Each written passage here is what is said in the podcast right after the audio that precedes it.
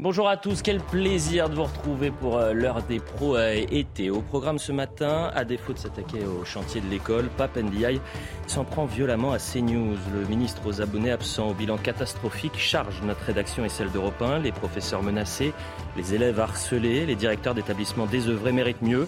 L'étoile woke et sectaire file. Nous, nous restons et on en parle dans un instant. Éric Coquerel, Mathilde Panot, Sandrine Rousseau ont défilé ce samedi aux côtés d'Assa Traoré lors d'un rassemblement interdit par la préfecture au son de Tout le monde déteste la police. La France insoumise a-t-elle perdu tout sens républicain? À 9h30, Linda Kebab sera notre invitée. Enfin, Elisabeth Borne promet un dispositif massif pour protéger les Français. Les 13 et 14 juillet, les autorités redoutent une nouvelle séquence d'ultra-violence et d'émeutes. À 10h, le maire de Franconville sera sur ce plateau. Sa ville a été touchée par les émeutiers. Les Français réclament de la fermeté. Voilà le programme de l'heure des pros. Je vous présente les invités dans un instant. Mais avant cela, le point sur l'information, c'est avec vous, Audrey. Bonjour, Audrey. Bonjour Elliot, bonjour à tous. Il reste euh, de l'espoir pour retrouver le petit Émile. Les recherches ont repris ce matin euh, à l'aube. Le périmètre a été étendu. Le petit euh, garçon de deux ans et demi a disparu samedi en fin d'après-midi. Il jouait dans le jardin de ses grands-parents. Le procureur de la République de Digne-les-Bains s'est exprimé hier soir. Aucune hypothèse n'est privilégiée à ce stade. Écoutez-le. Aucune hypothèse pour l'instant n'est éludée, aucune n'est privilégiée. Par sécurité, et c'est notre travail, nous embrassons toutes les hypothèses et les gendarmes travaillent activement pour vérifier les unes et les autres. Pour l'instant, il est bien évidemment trop tôt et aucune hypothèse n'est envisagée. Nous n'avons pas d'indices en ce sens. Nous sommes pour l'instant sur les opérations de recherche qu'évoquait le préfet qui sont la priorité vitale pour cet enfant. Et vous allez voir cet appel euh, à témoins. Toute personne susceptible d'avoir des informations euh, doit contacter donc ce numéro qui s'affiche sur votre écran, le 04 92 36 73 00. Dans le reste euh, de l'actualité, le gouvernement craint de nouvelles violences pour le 14 juillet. Elisabeth Borne promet des moyens massifs pour protéger les Français. Le ministre de l'Intérieur donnera le détail de ces moyens dans la semaine. Écoutez, Rudy Mana, porte-parole Alliance Sud. Les policiers sont inquiets forcément pour ce 14 juillet. Pendant les émeutes, on a tourné à 45 000 policiers chaque soir. Et là, j'ai l'impression que pour le 14 juillet, on n'a pas le chiffre précis, mais on sera pas loin des 45 000 également. Donc en fait, la difficulté, c'est que on est quand même au mois de juillet, je rappelle à tout le monde, hein, il, y a, quand même des congés aussi, et les policiers ont, Dieu merci, le droit de prendre encore des congés. Là, le problème, c'est qu'on est obligé d'annuler les congés, on est obligé de rappeler des policiers sur leur repos. J'espère que la situation euh, va pas va pas se poursuivre et qu'on va pouvoir un petit peu souffler au mois d'août. Les policiers vont encore faire des efforts pour le 14 juillet pour essayer que cette fête se passe raisonnablement, se passe tranquillement. Je vous cache pas qu'on est quand même un petit peu inquiet. Et puis, sept départements euh, du Sud-Est sont en vigilance orange canicule aujourd'hui, selon le dernier euh, bulletin de Météo France. Euh, les températures seront encore en hausse, notamment dans l'Est du pays. Les régions du centre-est et du Sud-Est seront les plus impactées aujourd'hui. Voilà, Elliot, pour l'essentiel à 9h. Merci, cher Audrey. On vous retrouve évidemment dans une heure pour un nouveau point sur euh, l'information. On est avec Elisabeth Lévy euh, ce lundi. Bonjour, Bonjour chère Elisabeth. Philippe Bilger est avec nous. Philippe, comment ça va? Ah ben, très bien. On va parler de Kylian Mbappé dans cette émission. Ah ben, tant mieux. Et pas, des, des sujets importants. Bah, bien, sûr. Tout de suite. bien sûr. On parlera peut-être ballon rond aussi. Vous jouez encore au foot? Ah ben moi je suis le beauf, absolument. oh, mais vous ne faut pas forcément être beauf pour jouer. Oh, moi je crois que au, fil du temps, je commence à me dire c'est pas normal de s'intéresser à des gens qui se passent un ballon avec les pieds. Vous êtes pied gauche ou pied droit? Pied droit. Ah, tant mieux. Euh, Philippe euh, Bilger, je le disais, Gauthier Lebret est avec nous, bien sûr. Raphaël Steinville, bonjour à, tous les deux. Et, Gérard euh, Leclerc. Énormément de choses à traiter ce matin. C'est vraiment un plaisir de vous retrouver pour ce mois de juillet. Et on sera ensemble, et je le dis aux téléspectateurs, l'heure des pros était le matin, c'est jusqu'à 11h, euh, une demi-heure de plus. On va jouer les, prolongations, comme l'été euh, précédent. On va commencer par cette actualité malheureusement très lourde. Son visage euh, angélique et sa chevelure blonde sont relayés depuis samedi dans tous les médias. Euh, Émile, deux ans et demi, est toujours porté disparu. Le hameau du Haut-Vernay dans les Alpes de Haute-Provence vit au rythme des recherches. Le garçonnet a échappé, vous le savez, à la surveillance de ses euh, grands-parents. Stéphanie Rouquier, merci d'être avec nous. Vous êtes notre envoyé spécial sur le terrain. Nouvelle nuit pour tenter de retrouver euh, Émile sans résultat, malheureusement pour l'instant. Et ce qui nous a marqué, c'est l'élan de solidarité, puisque des dizaines de personnes sont venues aider les gendarmes depuis maintenant 48 heures. Oui, effectivement, et cet élan de solidarité, j'ai l'impression qu'il est encore plus fort aujourd'hui. Ces bénévoles, eh bien, ils avaient rendez-vous, pour ceux qui le souhaitent, bien sûr, à 8 heures du matin, en bas du village. Et donc là, les autorités, les gendarmes, euh, les, euh, les policiers et les sapeurs-pompiers les ont montés en haut du Vernet, où je me trouve actuellement sur le site de recherche, là où euh, habitent les grands-parents et là où le petit garçon a disparu. Donc ces bénévoles ont été montés en haut du Vernet et donc ils se sont organisés pour reprendre les battues c'est très encadré par les autorités. Ils sont répartis euh, par groupe d'une dizaine de personnes et envoyés sur un secteur précis pour ratisser euh, ce secteur avec parfois des pentes, des rivières ou même euh, des ronces. On a pu parler à des bénévoles hier qui ont fait ces battues et ils nous ont expliqué que c'était assez éprouvant. Un homme m'a expliqué qu'il est descendu pendant deux heures. Il a emprunté le lit d'une rivière. Il avait, il avait de l'eau jusqu'aux genoux et les jambes entièrement griffées vu la présence de nombreuses ronces. Alors il faut savoir qu'il y a un secteur qui est également particulièrement ciblé, c'est la forêt qui se trouve juste derrière la maison des grands-parents, parce que dans cette forêt, eh bien, euh, l'enfant avait euh, l'habitude euh, d'y jouer. Il a aussi sa maison, sa cabane dans cette forêt. Sachez que, eh bien, il y a, outre ces battues très organisées, on voit aussi passer régulièrement des randonneurs, des habitants qui viennent tout seuls pour arpenter le terrain et chercher des pistes. Eh bien, écoutez, un grand merci Stéphanie Rouquet. Évidemment, si vous avez des nouvelles informations dans ces deux heures, euh, on reviendra vers vous à 10h30. Nous serons en direct avec le, maire du Haut-Vernay, euh, François Balic. Ce que je vous propose, c'est écouter, euh, c'est justement ces Français qui sont venus en, aide des gendarmes. J'ai mon dernier petit-fils qui a bientôt deux ans, quoi, et, c'est pour ça, entre autres, que je me suis déplacée, quoi, parce que on peut pas, on peut pas laisser un petit comme ça une deuxième nuit euh, dehors et sans rien, quoi, voilà. On a cherché un peu partout, même dans la vallée d'en face. Là, ça fait, euh, moi, je suis arrivé euh, vers 12h, 12-13h. Et c'est vrai que toute la vallée a été passée au peigne fin. ils n'arrivaient pas à trouver. c'est incroyable. Hein. Voilà pour ces témoignages. Il n'y a pas de débat autour de ce sujet évidemment dramatique. On espère que l'issue euh, sera euh, positive. On pense aux, gendarmes qui sont mobilisés, également aux, Français qui, qui, sont sur le terrain et à la famille euh, d'Émile. Je le rappelle, à 10h30, nous serons avec le maire de la ville pour avoir de nouvelles informations. Passons au débat à présent avec une nouvelle attaque, malheureusement, contre notre rédaction, contre les 120 journalistes qui travaillent quotidiennement pour faire euh, le meilleur euh, sur, euh, sur l'information, sur notre, notre chaîne. Vague d'indignation après les nouvelles attaques de Pape NDI contre CNews et, et Europe 1. Son bilan, vous le connaissez, il est malheureusement chaotique. Je pense aux enfants victimes de harcèlement scolaire, je le disais tout à l'heure. Je pense aux professeurs menacés, aux directeurs d'établissements qui sont désœuvrés. le ministre de l'Éducation nationale aux abonnés absents cherche la lumière, quitte à placer une nouvelle cible sur notre rédaction. Écoutons Pape Ndiaye et ensuite je vous demanderai votre réaction. Vincent Bolloré, une personnalité proche de l'extrême droite, vous dites, mmh. son groupe est proche de l'extrême droite bah, Écoutez, quand vous regardez CNews, euh, quand vous regardez ce qui est devenu euh, européen, mmh. euh, quand vous regardez cet ensemble-là, la conclusion s'impose. JDD, enfin pardon, européen, CNews d'extrême droite ce sont des euh, publications, oui. Euh, CNews, c'est très clairement l'extrême droite. Ils font du mal à la démocratie? Ah, Moi, je pense qu'ils font du mal à la démocratie, aucun doute. Moi, je suis, vous savez, euh, Donc, je, considère que, lutter, CNews, je considère que lutter contre l'extrême droite, c'est une priorité. Ça peut se faire de toutes les manières possibles. Gérard Leclerc, je me tourne vers vous. Lorsqu'on entend le ministre de l'Éducation nationale, on se dit quoi après ça? On dit qu'il a eu tort, bien évidemment, et qu'un ministre, quel que soit le ministre, devrait s'interdire de toute façon de porter des jugements globaux sur des médias, quels qu'ils soient. Ce n'est pas le rôle d'un ministre. Et en plus, bien évidemment, c'est toujours caricatural. Vous ne pouvez pas, quel que soit le média, euh, comme ça, le, résumer en, deux mots, et en deux mots qui, euh, bon, chacun sait, sont infamants. Donc c'est une erreur. Un ministre a le droit, c'est même son, son devoir, de répondre ah, il a tout à fait le droit. Les journalistes ont, le droit d'être contestés et le droit d'être critiqués sur mhm. des points. Si on met, euh, comme on le fera peut-être et comme on l'a déjà fait autour de ces tables, si on critique euh, Papendia, il a bien sûr le droit de répondre. C'est normal. Mais pas, euh, et je vous dis, quel que soit le ministre, pas d'une façon générale, comme ça, avec une réponse qui, qui met en cause, qui stigmatise l'ensemble d'un média et comme vous l'avez dit, l'ensemble de ceux qui y travaillent. D'un groupe. Et oui, non seulement d'un média, d'un groupe, oui, absolument. Voilà, donc c'est c'est absurde et c'est étonnant parce que c'est pas le premier euh, premier ministre à le faire.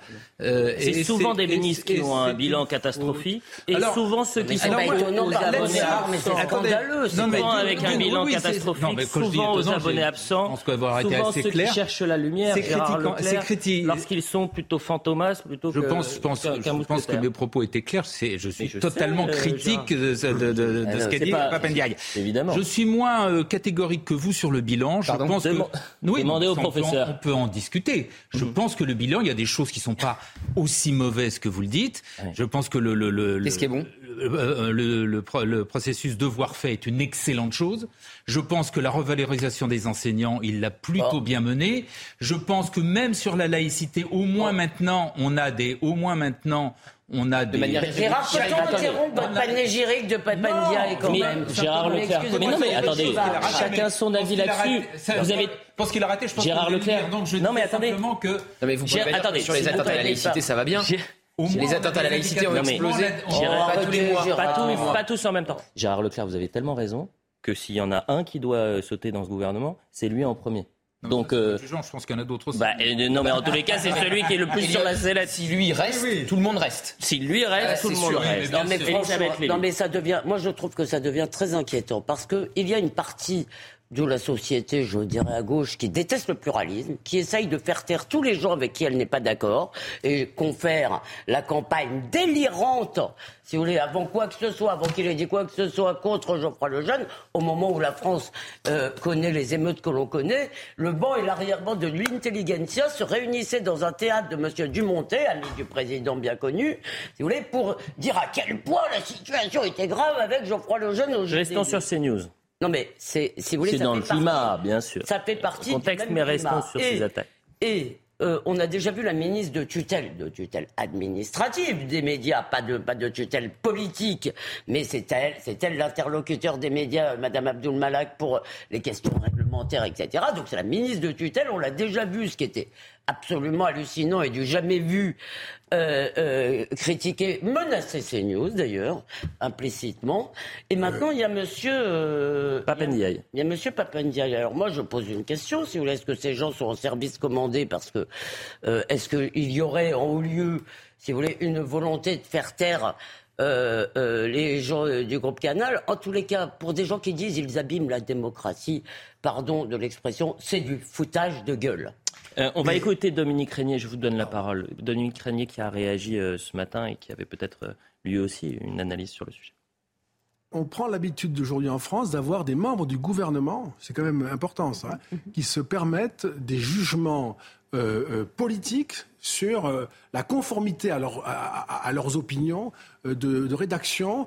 je pense que c'est un problème et que c'est une forme de déviation. Les ministres n'ont pas à, commenter euh, la conformité à leurs yeux de telle ou telle rédaction aux opinions qu'ils jugent légitimes. Ce qui est également terrifiant, c'est que c'est une insulte, un, aux journalistes qui sont sur le terrain, qui sont sur le terrain, et ces attaques-là, euh, ensuite, ont des répercussions sur le terrain. Euh, aujourd'hui, lorsqu'on va sur le terrain, cher Philippe, parfois, on le fait à visage caché on ne donne pas le nom des journalistes sur le terrain parce qu'ils sont menacés. Et Papendiaï, en faisant ça, met une cible sur ces journalistes-là, qui tentent tant bien que mal de faire leur travail avec la plus grande honnêteté possible. Il est intéressant de voir. il y a des petites choses qu'il a faites, je rejoins Gérard, qui ne sont pas complètement mauvaises. Mais il est intéressant de voir qu'à droite, pour aller très vite, on trouve que son bilan est plus que médiocre et j'adhère à cette opinion. Et de l'autre côté, il est contesté à gauche parce qu'il ne serait, il serait devenu trop classique. En réalité, il ne fait rien. Mais en revanche, ce qui demeure, c'est l'obsession de critiquer euh, le groupe de Vincent Bolloré parce que cette attaque permanente, injuste, partiale, mmh. euh, se substitue à un vide politique. Et donc, c'est pas étonnant. Mais je pense également, et c'est ce que je disais dès le début, je suis le papa ou la maman euh, euh, d'enfants euh, victimes de harcèlement. Je suis le directeur d'école qui ne sait pas s'il va avoir assez de professeurs à, la rentrée. Je me dis, mais, mais, quel est son sujet à Papendiaï?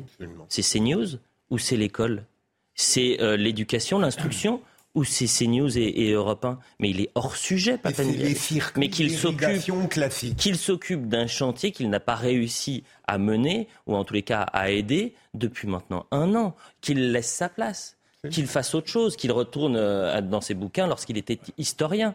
Euh, oui, Philippe, vous disiez que son bilan ne plaît pas à la droite, mais euh, enfin pas seulement. Vous échangez avec n'importe quel ministre du euh, gouvernement, il attaque Papandiaï en off. Pareil pour les députés de la majorité. Et l'esprit de nuance de Gérard va le pousser à nuancer ce que je veux dire, mais c'est vrai que son bilan est très mauvais. Vous regardez sur le plan du harcèlement scolaire à, l'école. Souvenez-vous quand il a reçu les parents de l'INSEE, cette jeune fille qui s'était suicidée qui était très mécontent de la manière dont Papendia les avait reçus. Brigitte Macron les avait dû les recevoir en, urgence. Les atteintes à la laïcité, évidemment, qui, euh, qui explosent. 3000 profs qui manqueront encore euh, à la rentrée. Et ça, c'est des sujets euh, prioritaires pour le ministre de l'Éducation nationale. Au fond, il a un peu retrouvé, vous savez, son rôle d'historien avant de devenir ministre, il était historien, il avait dit, euh, tel un député LFI, mm. qu'il y avait des violences policières. Il a un peu retrouvé ce rôle-là. Parce que il ne l'a jamais, il ne l'a jamais quitté, euh, Gauthier Lebret, malheureusement. il, ne l'a jamais quitté. Il est encore ministre, mais la seule chose qui lui reste, c'est le titre. Il ne l'a jamais quitté. Et comme il est aux abonnés absents, comme personne ne le connaît pour ce qu'il a fait en tant que ministre. D'ailleurs, c'est très triste, c'est dommage parce que c'est le chantier prioritaire, l'instruction. C'est euh, après les émeutes, on s'est dit maintenant c'est là euh, qu'il faut euh, travailler. Mais comme il n'a rien fait, il va se dire je vais attaquer CNews, je vais attaquer Europe 1, je vais attaquer les médias. On va en parler. Et d'ailleurs, regardez, regardez, on ouvre avec ça. Moi, je pense, je pense que si on veut être absolument juste, il y a une responsabilité immense de Frédéric Aziza qui systématiquement, lorsqu'il reçoit un ministre, ah, bah, les amène sur ce ah. terrain-là. Et c'est pour ça que je ne partage pas tout à fait l'avis de Philippe lorsqu'il dit qu'il y a une obsession de Papendiaï à vouloir s'en prendre à, à CNews ou, euh, ou à Europe 1. C'est qu'en fait, il subit... Obsession il Non, mais il y a d'abord une, obsession d'Aziza et après, il y a une sorte de faiblesse de la réponse de Papendiaï. Si seulement c'était vraiment nourri, construit, euh, il donnerait des exemples pour étayer sa démonstration d'extrême droitisation de la chaîne. C'est faux. Il n'a rien... Mais il y a quelque temps, il était pris à Valeurs Actuelles. Il avouait dans le même temps qu'il ne lisait jamais ce journal. Il faisait le lien entre Gringoire, un trait d'union entre Gringoire et Valeurs Actuelles. Mais donc, en fait, il, agite euh, des, euh, des, des, mots disqualifiants qui, qui mm. empêchent de penser pour masquer après l'absence de bilan qu'il a à la tête de l'éducation nationale. Mais il n'y a rien, il y a rien, il y a rien qui. néant, mais c'est un barou. Alors c'est pas un barou d'honneur, c'est un barou du déshonneur pour euh, pour parce qu'il sait c'est la dernière ligne droite, il faut faire un peu de bruit. Mais ça marche. Regardez, il est 9h15. C'est, je crois que l'heure des pros, c'est une des premières chaînes nationales. Donc on va parler de Papendiaï ce matin et certains vont considérer les plus radicaux, les plus extrêmes. Justement, l'extrémisme, c'est là. Ils vont se dire, bah, Papendiaï, il a peut-être raison. Et donc les gens qui seront sur le terrain, ultra minoritaires, mais ultra, ultra bruyants, ultra violents. Moi, je pense à tous les journalistes qui sont sur le terrain euh, cet après-midi, qui vont aller couvrir les manifestations, qui samedi, lors de la manifestation d'Assa Traoré, j'ai pas, même pas pu donner le nom du journaliste, parce que ce climat-là de haine contre CNews et contre Europe 1 participe à ces violences euh, ensuite et ces, menaces. Mais tout de même, Elliot, euh, au-delà de Frédéric Aziza, qui n'est pas un personnage considérable, eh bien, euh, le, celui à qui j'en veux profondément, parce que c'est le plus mauvais DRH de la démocratie française, c'est Emmanuel Macron. Alors on verra. On verra, Philippe. Vous savez pourquoi? Parce que la dernière fois qu'il y a eu une sortie euh, violente d'un responsable politique, c'était chez euh, M. Azida, euh, c'était Elisabeth Borne. Le mercredi en Conseil des ministres, elle avait été recadrée par le président de la République. Donc on verra, on verra, non mais on verra si mercredi il y aura, mais on verra si mercredi il y aura ou non recadrage. Moi je suis sûr qu'il va y avoir recadrage suis peut-être naïf. Eh ben on verra. Vous parce que je... Pardon, mais moi je trouve que moi je voudrais attirer votre attention sur ce climat euh, qui va au-delà de M. Papendiaï et, au lieu, et au-delà de CNews. Il y a dans ce pays un certain nombre de gens dont l'obsession est de faire taire les gens avec qui ils ne sont pas d'accord. Or, que font-ils? C'est l'extrême droitisation. Vous êtes d'extrême droite et une fois, au début, moi, je me disais, oh, bah, traité d'extrême droite par France Inter, c'est la Légion d'honneur, on s'en fout. Mais pas du tout, parce qu'il y a des gens de bonne foi qui finissent par se dire, mais c'est vrai, ils entendent toute la journée les fachos, les fachos, les fachos, mmh, l'extrême mmh, droite, mmh. et ils finissent par le croire. Et ça commence à être grave, cette atmosphère de calomnie. Si vous voulez, alors on va pas faire des procès à chaque fois qu'on se fait traiter de facho, mais honnêtement, je trouve que ce climat est déplorable et surtout qu'on ne voit pas à gauche des gens qui se disent je ne, je ne partage pas vos et peu de réactions. je me battrai pour que vous ne les Peu de réactions, euh, peu de réactions euh, politiques, mais quand même, Stéphane Le Redulier face aux attaques du ministre Papendiaï qualifiant CNews et Europe 1 d'extrême droite. J'apporte mon soutien à ces médias et à leurs salariés et journalistes. Euh, il appelle à ce que Papendiaï présente ses excuses. Bernard Carayon, qu'un ministre de la République, Papendiaï se permette de qualifier Vincent Bolloré d'extrême droite et la provocation de trop. Il doit partir euh, vite. Quelques chiffres quand même, parce que ce qui est intéressant, ce qui est important, ce qui est essentiel, c'est le bilan de Papendiaï et ce qu'il se passe sur le terrain. C'est la situation à l'éducation nationale. 800 000 et 1 million le nombre d'enfants victimes de harcèlement scolaire chaque année. C'est ça la priorité. Mais c'est pas Papendiaï, mais ce que je veux dire, c'est que la priorité. Le harcèlement, hélas. Mais Gérard, ne me faites pas dire ce que j'ai pas dit. Il a mal géré S'il vous plaît, Gérard, ne me faites pas dire ce que j'ai pas dit. Parce que j'ai pas dit ça. J'ai dit la priorité pour Papendiaï, c'est euh, de gérer le harcèlement scolaire. C'est de gérer la situation. Regardez ce qui va se passer avant la publicité. Regardons le sujet, parce que là aussi, c'est les professeurs à la rentrée. Il va en manquer 3000. Regardez le sujet de la rédaction de CNews. On l'a traité, et je sais que vous l'avez traité avec perfection, Gauthier, hier dans La Parole aux Français. Vous l'avez traité hier. Écoutez le, le sujet. Après un record de 4000 postes manquants en 2022, ce sont 3163 postes qui n'ont pas été pourvus cette année sur les 23 800 postes ouverts. Pour le premier degré, les académies où les déficits sont les plus sérieux sont celles de Guyane, avec 70% d'instituteurs manquants, de Créteil et de Versailles, où il manque près de la moitié des enseignants. Dans le second degré, si certaines disciplines comme l'histoire-géographie, la philosophie ou les SVT pourvoient tous leurs postes, d'autres sont déficitaires comme les mathématiques, l'allemand ou l'espagnol.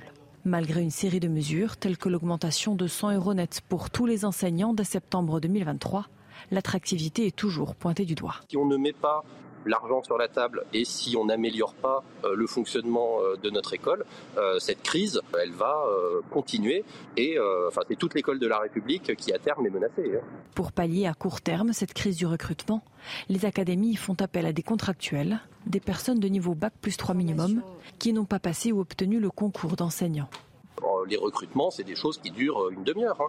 Euh, et euh, on, met devant les élèves des personnes dont on n'a aucune garantie qu'ils ont les compétences pédagogiques et les savoirs disciplinaires qui correspondent à ce qu'ils doivent enseigner. Le ministère de l'Éducation nationale propose dès cette année un accompagnement à une formation renforcée de ses contractuels. À travers Papendiaï, c'est la, la détestation du pluralisme.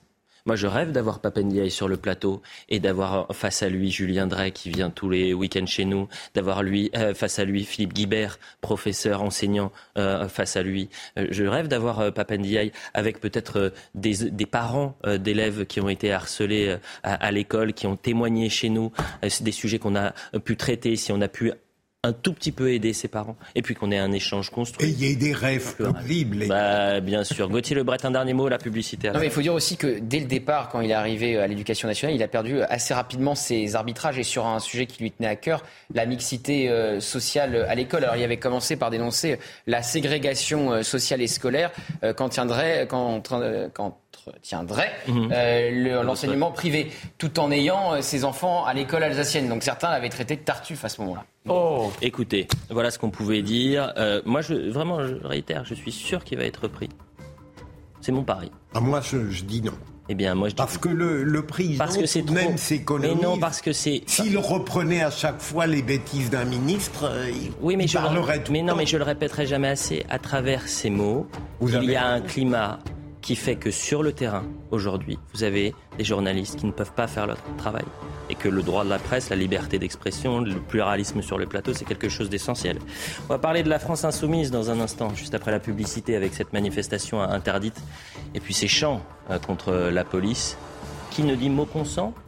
Euh, qui ne dit mot consent Pour les députés, vous Qui ne dit mot consent La publicité. Bien sûr. C'est vraiment 9h30 sur CNews, on poursuit euh, l'heure des pro-été avec Elisabeth Lévy, Philippe Bilger, Gérard Leclerc, Gauthier Lebret et euh, Raphaël Steinville. Dans un instant, Linda Kebab va nous rejoindre parce qu'on va commenter évidemment l'image du week-end. L'image du week-end, c'est celle des députés La France Insoumise et Europe Écologie Les Verts aux côtés d'Assa Traoré à, Paris. Euh, plus d'un millier de personnes ont défilé au, son de Tout le monde déteste la police. Éric Coquerel, c'est pas n'importe qui. C'est le président de la commission des finances à l'Assemblée nationale. Il est, vous allez voir, juste à côté d'Assa Traoré. La foule va scander euh, Tout le monde déteste la police et il ne bronche pas. Regardez.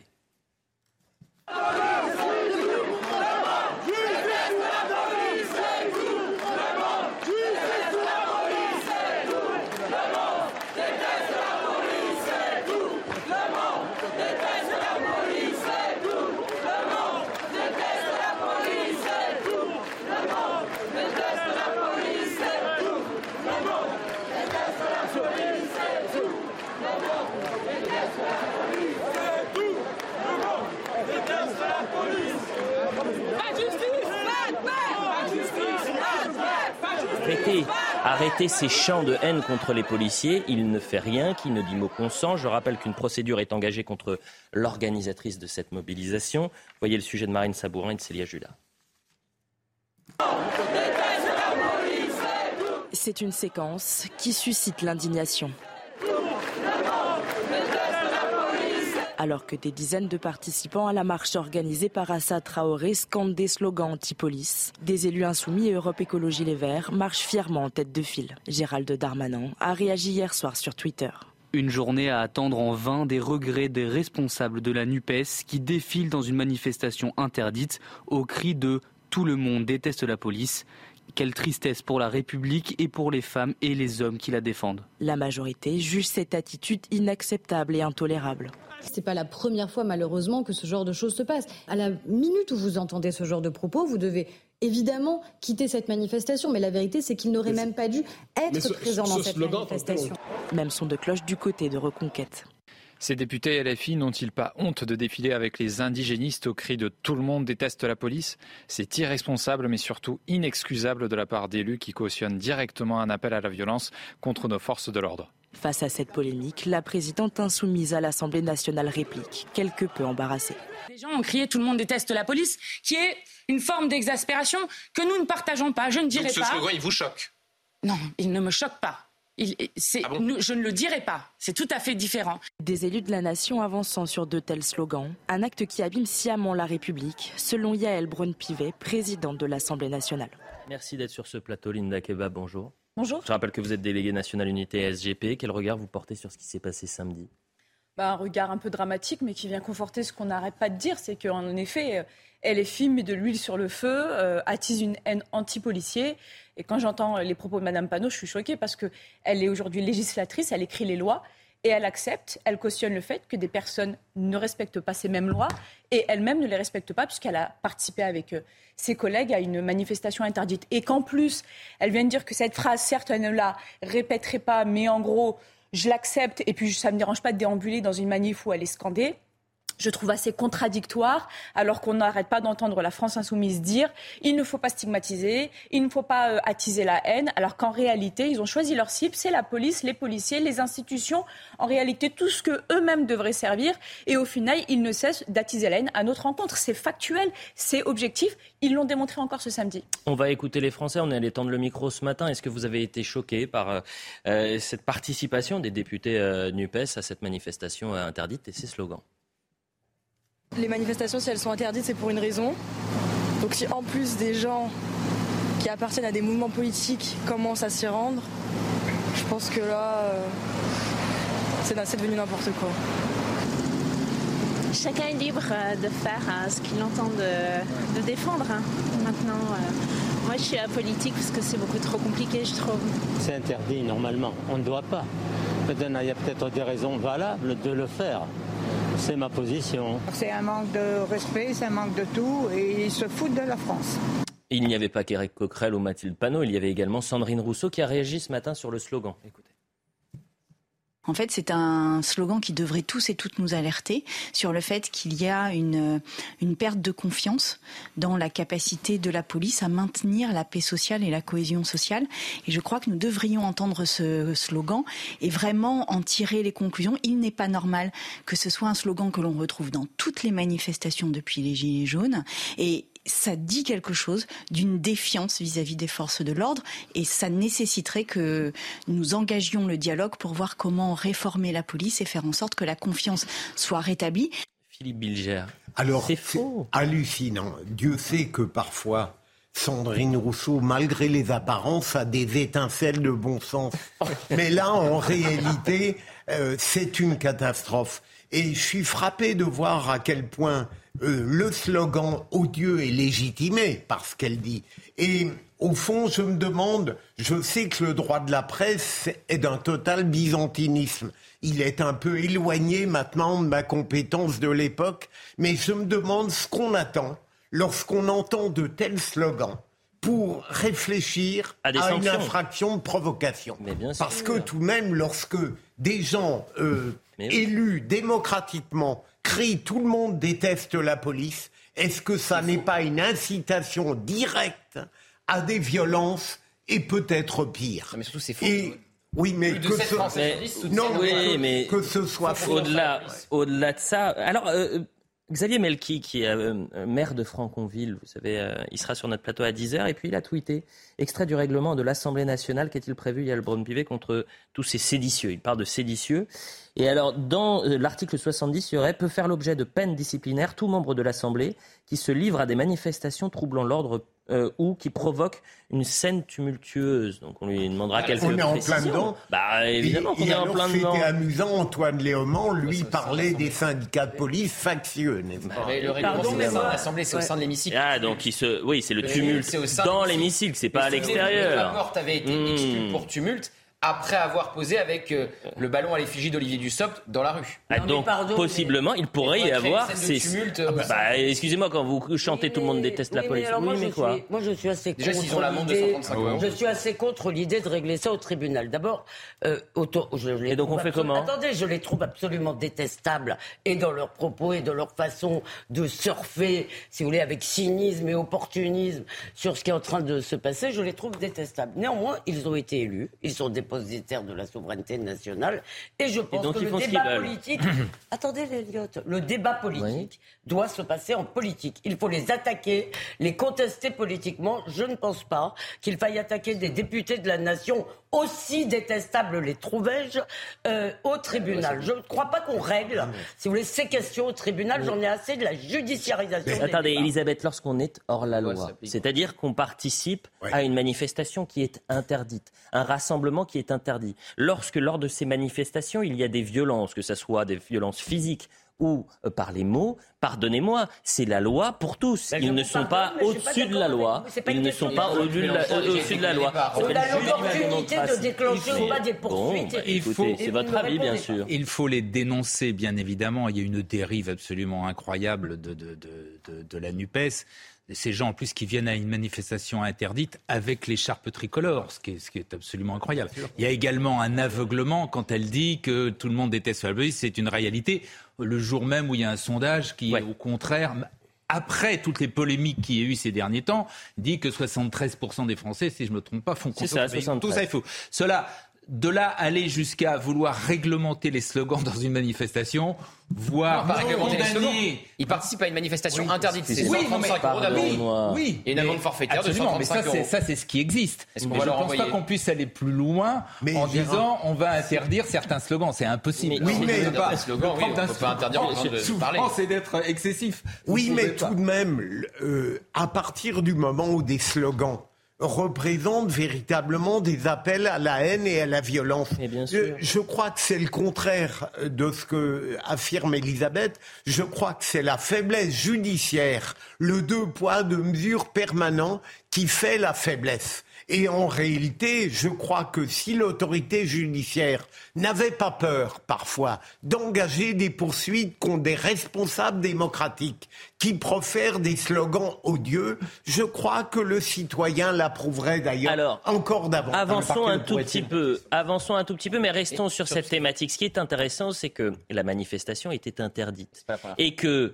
euh, les députés de la France insoumise ou alors le chef, euh, son chef Jean-Luc Mélenchon ont dit mais attendez, C'est pas normal, c'est à chaque fois pacifique les manifestations euh, euh, à Satraoré. Quel est le sens de l'interdiction de la marche samedi?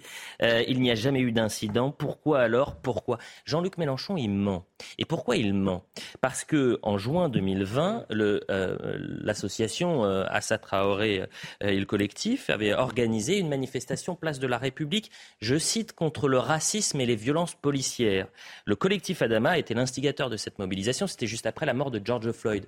Piqûre de rappel, c'était en juin 2020, place de la République. Regardez.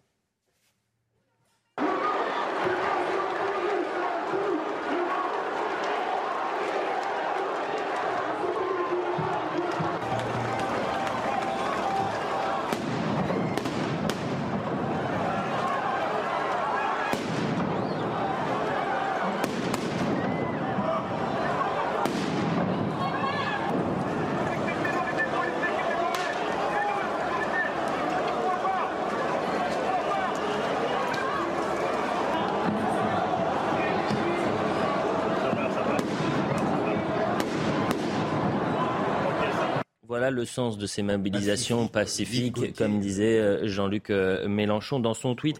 Euh, ça a été chahuté, mouvementé. Il y a eu deux interpellations, Linda Kebab. Est-ce que vous pouvez nous en dire un peu plus sur ce Je reviens même sur les images, puisqu'il y avait eu aussi un rassemblement au pied du tribunal judiciaire de Paris, mhm. qui avait fini à feu et à sac, avec énormément de désordre, de violence. Il y avait eu des incendies à l'époque, toujours en surfant sur les événements aux États-Unis, notamment sur la mort de George Floyd, et toujours en tentant de faire un parallèle avec la France, bien maladroit, mais surtout bien pernicieux concernant ce week-end, ce que euh, Sandrine Rousseau et les autres ne disent pas à leurs disciples, j'ai pas d'autres termes pour euh, suivre, pour euh, qualifier ceux qui les écoutent, c'est que notamment le frère de Traoré, mhm. qui est déjà connu des services de police pour des choses qui ne sont pas extrêmement louables, a asséné un coup de poing à une femme policière. En l'occurrence, c'était une chef de dispositif, une commissaire. Il lui a asséné un coup de poing. Il a été reconnu quelques instants plus tard par d'autres effectifs, parce que vous, vous doutez bien que le cortège est suivi. Et les images début, celles qu'on connaît tous et qu'on a vues sur les réseaux sociaux, c'est au moment de son interpellation, une interpellation qui ne s'est pas faite sans rébellion. Donc, laisser croire qu'il a été interpellé gratuitement, comme l'a dit Madame Rousseau, comme le disent d'autres députés de la NUPES et de la France Insoumise. Je trouve ça assez disgracieux, d'autant que, à la rigueur, on frappe un flic, dans leur regard, visiblement, c'est tout à fait normal. Et puis là, on frappe une femme. Puis visiblement, dans leur regard, c'est tout à fait normal. On frappe une femme flic, dans leur regard, c'est tout à fait normal. C'est pour ça qu'il fallait préciser cela. On avance un tout petit peu, mais c'est tout un contexte. Euh, je ne vais pas citer euh, la chaîne, mais euh, samedi, lors de ces mobilisations, il fallait regarder, vous voyez les bandeaux qui étaient, vous savez, les grands synthés. En synthé sur une, chaîne amie, disons, il y avait marqué violence policière, rassemblement à Marseille ou dans toute la France. Violence policière, c'était pas entre guillemets. Hein c'était violence policière. C'est-à-dire que c'était inclus. Voilà, il y a une violence policière. C'est systémique. Il y a cette idée-là. Deuxième synthèse, c'était malgré euh, l'interdiction, euh, la foule euh, se mobilise. Ils étaient 1000 à 2000, donc 15 fois moins qu'en 2020. je, chez des confrères. Des confrères. Chez des confrères. Euh, en revanche, ce qui est intéressant, c'est le climat contre la police. Pardonnez-moi. Je peux réagir à ce que vous venez de dire. Justement, le violence policière, en dehors des guillemets, c'est un peu comme euh, tout le monde déteste ah. la police. On sait que ce sont des slogans qui viennent de l'extrême gauche, qui sont extrêmement militants, dont une partie, en fait, est issue aussi des idéologies anglo-saxonnes et américaines. Et donc, du coup, progressivement, on a enlevé les guillemets pour les rendre bah, tout à fait acceptables dans, le langage. C'est en fait la manipulation politique qui a lieu, qui a lieu mm. en ce moment c'est-à-dire, c'est faire en sorte que violence policière et tout le monde déteste la police soit euh, tout à fait acceptable dans le discours lambda. et, malheureusement, et malheureusement, il gagne du terrain là-dessus et il gagne. Vu que c'est vous qui payez euh, tous les six euh, sur le plateau, c'était sur la chaîne d'information France Télévisions. Violence policière, ah, rassemblement dans toute la France. Bah, moi, ce qui m'a étonné, c'est qu'il n'y ait pas de guillemets. En revanche, c'est le climat. Avançons un tout petit peu. On a tellement de choses. Même, il faut rappeler, à chaque fois qu'on dit le mot violence policière, il faut rappeler que ce qui caractérise notre pays, c'est la multiplication incroyable des violences anti-policières. Et eh bien, justement. Il faut le dire à chaque fois. Pendant les émeutes, il y a eu plus de 700 policiers et gendarmes qui ont été blessés en l'espace de cinq nuits. Et Linda euh, Kebab, je voulais vous avoir aujourd'hui parce que vendredi, vous avez tweeté euh, effroyable courrier qu'une policière de Seine-Maritime a reçu chez elle. Elle et son foyer ont dû fuir le logement. Les institutions doivent protéger ces policiers en danger pour qui nous sommes chaque jour alertés. Voilà le résultat de ce police bashing permanent. Elle a reçu cette lettre. Salut fliquette, tu vas avoir de la visite. Les voitures brûlent et les fenêtres explosent. J'espère euh, que l'assassin d'un enfant va prendre 20 ans, ce sale bâtard, pardonnez-moi de l'expression de flic, pléonasme, ton adresse va être divulguée à CAB. Voilà ce que vivent euh, vos euh, frères d'armes sur le terrain depuis euh, maintenant deux semaines, mais ça dure depuis très longtemps. Oui, ce courrier, il y a eu des collègues à Marseille hors service qui ont été bastonnés et l'un d'eux a pris des coups de couteau. Il y a des collègues qui ont été reconnus hors service et poursuivis dans leur voiture. Une collègue du 93 a été percutée alors qu'elle était dans sa voiture hors service avec ses enfants. Donc depuis deux semaines, on a énormément d'alertes, vraiment quasi quotidiennes, de collègues qui sont reconnus, identifiés, menacés. Concernant cette collègue, euh, je ne trahis pas de secret en disant que c'était en Seine-Maritime. Elle est dans une commune sans histoire. Elle a acheté il y a peu. Et donc du coup, elle va se retrouver à devoir déménager en urgence avec son foyer. il y a évidemment énormément d'inquiétudes. Elle ne peut plus mettre les pieds chez elle, ni elle, ni les membres de son foyer. Et malheureusement, aujourd'hui, j'en appelle à ce que les institutions puissent enfin nous protéger. Notre collègue, aujourd'hui, elle est une victime. J'espère que notre administration sera à la hauteur en matière de protection fonctionnelle, qui saura la soutenir, l'accompagner et lui permettre au moins d'être à l'abri de manière pérenne et de ne pas être encore soumise à ce type d'attaque. Mais ce qui m'inquiète le plus, c'est que son adresse a été connue, reconnue, que le courrier a été adressé à son domicile. Et moi, vraiment, je m'interroge de savoir d'où ça vient. Euh, c'est pas un courrier, enfin, ce courrier, il est, il est, il est signé. Enfin, dire, ça, ça, ça, transpire l'extrême gauche. Il n'a pas été retrouvé, l'auteur. L'extrême gauche avec un capital social favorable. Je veux dire, utiliser le mot pléonasme, c'est pas. je veux dire, c'est pas un illettré qui l'a écrit. L'auteur n'a pas été retrouvé pour l'instant. Pour le moment, les investigations sont en cours. Vous, vous doutez bien qu'on les suit de près et, qu'on est très, euh, très optimiste sur le fait qu'on puisse retrouver l'auteur. Quant à sa punition, je suis moins optimiste. Mais attendez, Jean Leclerc, je ne vous ai pas effectivement interpellé sur les synthés quand il y a marqué, par exemple, sur France Télévisions, euh, violence policière sans guillemets. Est-ce que ça vous choque vous qui avez travaillé. Il faut mettre bien évidemment. Ah oui, il faut mettre des guillemets. Une erreur est un faible mot. Voilà. Pas de guillemets, mais nous, on ferme la parenthèse. En revanche, vous avez vu cette image extrêmement choquante, puisqu'un monument aux morts a été recouvert d'inscriptions en référence aux victimes de violences policières. Euh, dans la nuit de samedi à dimanche à, à, à Pigerolles, euh, dans la Creuse, à la veille du passage du Tour de France. Regardez ça, mais c'est franchement c'est terrifiant de voir ça. Ça c'est intéressant. Quand même. Bah, évidemment euh, euh, que c'est intéressant. Je vous dirais à, vos amis qui ont dégradé cette nuit le monument aux morts de la guerre à en Creuse que célèbre le pacifisme. Vous êtes prêts à tout pour entretenir votre fonds de commerce électoral et vous vous placez ainsi en dehors de la République. Voilà ce que. pardon, a mais il y a une volonté de dépasser l'histoire de France quand même là, plus que encore. Mais c'est la haine. Mais bon, après c'est aussi l'inculture puisqu'il s'attaque oh à, ce, monument. Euh, Raphaël, un, regard sur ça. Et non, mais que moi, ce qui me, ce qui me frappe, c'est que, euh, notamment lorsque vous évoquiez ces, synthés, euh, je, trouve qu'il y a une complaisance à l'égard d'un certain nombre de rédactions qui aujourd'hui euh, manifestent finalement euh, leur, euh, leur extrême gauchisation totalement assumée. Et, et, et, ça, en fait, ça imprègne les esprits et ça, ça, ça, ça ne fait que donner du carburant à tous ceux qui, dans la rue, aujourd'hui, s'en prennent à la police. Et le monde, c'est. Et très peu de réactions, encore une fois, politiques, c'est toujours la même chose. Il y a très peu de dénonciations. Éric Zemmour est l'un des seuls à avoir réagi après la dégradation de ce monument. Oui, mais si on se permet de dire qu'il a raison parfois, oh là, faites attention, attention, regardez, un monument aux morts pour la France a été souillé cette nuit à Jansiou dans la Creuse. Leur objectif conscient au nom est simple, remplacer nos héros, remplacer notre histoire, remplacer notre peuple. Parlons à présent du 14 juillet peur sur la France. Pour qu'on se rende bien compte, je vais vous donner quelques chiffres qui témoignent de l'ampleur des dégâts après cinq euh, jours d'émeutes. 12 000 incendies de poubelles, 6 000 véhicules brûlés, 1100 bâtiments incendiés et dégradés, 260 locaux des forces de l'ordre attaqués. Pour les commerces, vous l'avez compris, la facture est très lourde puisqu'on parle de plus d'un milliard d'euros. Et la crainte, c'est de revivre ce même scénario les 13 et 14 juillet. Voyez le sujet de Sacha Robin et Thibault Marcheteau des moyens massifs pour protéger les Français. Voilà les mots d'Elisabeth Borne pour décrire le dispositif de sécurité autour du 14 juillet dans une interview accordée aux Parisiens. Les moyens seront massifs pour protéger les Français pendant ces deux jours sensibles. Je viens par ailleurs de signer dans un décret publié ce dimanche au journal officiel l'interdiction de la vente, du port et du transport de mortiers d'artifice à cette occasion. Des mesures qui ne rassurent pas tellement les Français. Ils n'y arriveront pas. Et on, en trouve, on en trouve enfin, sur Internet, euh, ils veulent interdire ça, mais suivi d'un VPN et on, comme ils ne contrôlent pas les colis, donc il y en aura quand même. Et c'est bien euh, sur le papier de dire qu'ils vont plus réguler, mais je pense que dans les faits, en fait, ça ne sert pas forcément à grand-chose. Quelques jours seulement après les émeutes suite à la mort du jeune Naël, le risque de nouvelles tensions est élevé. Le nombre de forces de l'ordre déployées sur le territoire devrait être important. Je pense qu'il y aura plus de 45 000 policiers et gendarmes qui seront à nouveau mobilisés, puisque d'ores et déjà, sur les plans de repos et sur l'organisation de la prise de service des policiers, on nous a demandé d'avoir le même rythme que celui qu'on avait lors de sort des émeutes. Le ministre de l'Intérieur, Gérald Darmanin, reviendra plus en détail sur les moyens mobilisés partout en France pour assurer la sécurité lors de la fête nationale.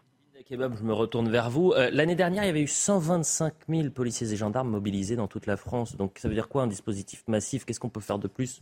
On peut rien faire de plus. En, réalité, on peut mettre 45 000. C'est... En fait, le problème, il n'est pas là. Il a été, euh, le problème, il a été soulevé par votre micro-trottoir. Il y a un décret, je suis désolée, qui ressemble plus un peu aux flyers qu'on va donner aux parents euh, qui vont récupérer leurs enfants en garde à vue. Vous savez, il y a quelques jours, M. Dupont-Moretti a annoncé que les parents démissionnaires ou dépassés euh, qui récupéreraient leurs enfants en garde à vue ou qui se rendraient au tribunal avec leurs enfants mineurs, il leur sera remis un flyer rappelant leur responsabilité, comme si ça allait changer quelque chose. Ce décret ressemble un petit peu aussi aux petites affichettes qu'on a mis dans les aéroports au moment de l'arrivée du Covid en France en disant attention, il y a le virus, comme si ça allait suffire. Mm. Moi, je vais vous parler d'une chose qui fâche. Euh, on a la chance, euh, notre organisation syndicale, d'avoir une ramification en dehors du ministère de l'Intérieur via notre confédération. Et ce qu'on a appris il y a quelques jours, c'est qu'une euh, une saisie d'une importance inouïe a été réalisée dans le nord de la France de mortiers d'artifice suite à un contrôle des douanes. Ce qui est important de souligner, c'est que l'administration douanière refuse de, de, fournir en effectif suffisant afin d'effectuer euh, le, nombre, le, nombre nécessaire de contrôle de tous les produits qui arrivent, et notamment des pays euh, du Benelux, qui sont de grands fournisseurs de mortiers mhm. d'artifice, il y a seulement 5% des colis. Je vous le dis, en France, il y a seulement 5% des colis qui sont contrôlés. Et malgré ces 5 pauvres pourcents, mhm les douaniers font des découvertes spectaculaires. et en ce moment, en matière de, sur 5%, je vous dis, il y a des, saisies incroyables de mortiers hmm. qui sont faites. Donc je ne vous dis pas ce qui doit passer avec les 95%. Malheureusement, l'administration douanière ne veut pas que ça se sache, hmm. puisque ça l'obligerait à remonter les effectifs. Donc je suis là pour vous le dire. Mais euh, euh, vous faisiez l'amour, euh, Gérard Leclerc, parce que vous étiez non, étonné. Pas, moi, 125 000, ouais, moi aussi. Je suis surpris. en fait, quand j'ai regardé ça la, semaine dernière, quand on disait 45 000 policiers et gendarmes mobilisés contre les émeutes, je me suis dit, mais combien sont mobilisés lors du 14 juillet. 14 juillet 2022, 125 000 policiers et gendarmes mobilisés partout en France, 12 000 à Paris. Voilà le dispositif qui a été mis en place pour un 14 euh, juillet. Il y a 250 000 agents, police et gendarmerie, grosso modo. Quand on dit 120 000 ou 50 000, on mhm. va prendre en charge, en compte tous les agents, c'est-à-dire ceux qui sont dans les bureaux, qui sont dans les services support, qui font de l'anticriminalité, de la police secours. En réalité, ce sont les agents qui, ce jour-là, travaillent, qui ne sont pas spécifiquement mobilisés sur la Mais vous êtes inquiète, Linda Kebab, pour euh, jeudi et vendredi? Bien sûr qu'on est inquiet. Enfin, on sort de, de deux semaines d'émeutes effroyables, dont on ne sort pas tout à fait parce qu'il y a évidemment encore des personnes qui continuent à attiser la haine et à mettre mm. de l'huile sur le feu.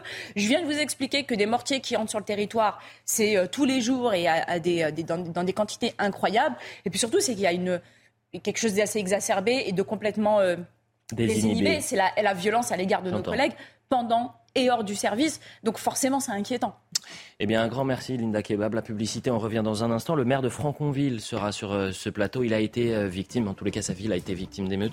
Raphaël Steinville, je vais également vous remercier, puisque euh, Nathan Dever va, va nous rejoindre également sur le plateau. La suite, on va parler de l'ordre, les Français qui réclament l'ordre, la fermeté. Voilà ce que veulent les Français. On parlera également de la question migratoire autour des, émeutes. Casseur-payeur. Tiens, c'est un bon slogan, Charles Leclerc, casseur-payeur. Tu payes, tu casses.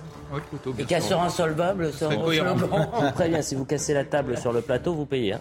et elle coûte très cher. Allez, la pub. 10h, le point sur l'information avec Audrey Bonjour, cher Audrey. Rebonjour Elliot, bonjour à tous. Après euh, deux nuits de recherche, le périmètre a été euh, étendu pour retrouver le petit Émile. L'enfant euh, de deux ans et demi a disparu samedi. Il jouait dans le jardin de ses grands-parents. Un ancien commandant du pôle judiciaire de la gendarmerie s'est exprimé au sujet de l'enfant. Écoutez-le un enfant de deux ans est particulièrement dynamique et a une certaine résistance. Un, il peut aller très vite, il se faufile dans des endroits où même les adultes auraient des difficultés pour avancer. Et euh, à partir de ce moment-là, il ne faut pas considérer qu'il est euh, quasiment à une petite allure dans un coin, etc., etc. Ça peut aller très très vite, donc très loin. Et vous allez voir cet appel euh, à témoins. Toute personne susceptible d'avoir euh, des informations euh, doit contacter ce numéro qui s'affiche sur votre écran. C'est le 04 92 36 73 00. Le 14 juillet, c'est vendredi. La Première ministre promet des moyens massifs pour protéger les Français les 13 et 14 juillet. Deux jours considérés comme sensibles après les émeutes récentes. Écoutez Jordan Bardella, président du Rassemblement national, au sujet d'Elisabeth Borne. Si Madame Borne était médecin, on aurait le temps de mourir. Euh, parce que précisément, on connaît euh, les causes euh, de ce que de la racine de ce qui s'est déroulé dans notre société, dans notre pays depuis plusieurs jours, à savoir une politique pénale laxiste, un affaiblissement continu des moyens donnés aux forces de l'ordre, et bien sûr une politique d'immigration complètement folle qui a suscité des tensions hmm. communautaristes dans d'innombrables quartiers. Les moyens donnés aux forces de l'ordre ont été en continuelle diminution depuis plusieurs années. Deuxièmement, il faut un sursaut pénal parce que vous pouvez doter les forces de l'ordre de moyens conséquents si on ne change pas la politique pénale, notamment à destination des mineurs. Et vous savez que nous réclamons un tour de vis en matière pénale. Un tiers des délinquants euh, interpellés, des émeutiers interpellés étaient des mineurs. Il faut un tour de vis en matière pénale. Et à l'international, euh, en Chine, une attaque euh, au couteau a eu lieu dans une école du pays. Ça s'est passé au sud. Six personnes sont décédées. Parmi les victimes, il y a un enseignant, deux parents et trois élèves. Le suspect arrêté est âgé de 25 ans. Voilà, Elliot.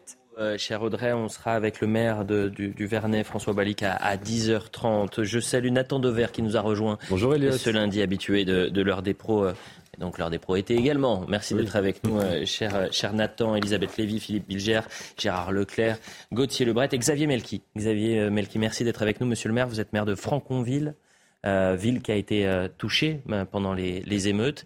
Et on constate que les Français ont confiance aux maires et font confiance aux maires pour régler la situation dans, dans, les villes et, la situation ultra violente. Bien plus que une confiance pour le président de la République. Je crois que c'est 54% pour les maires et 17% seulement pour le président de la République.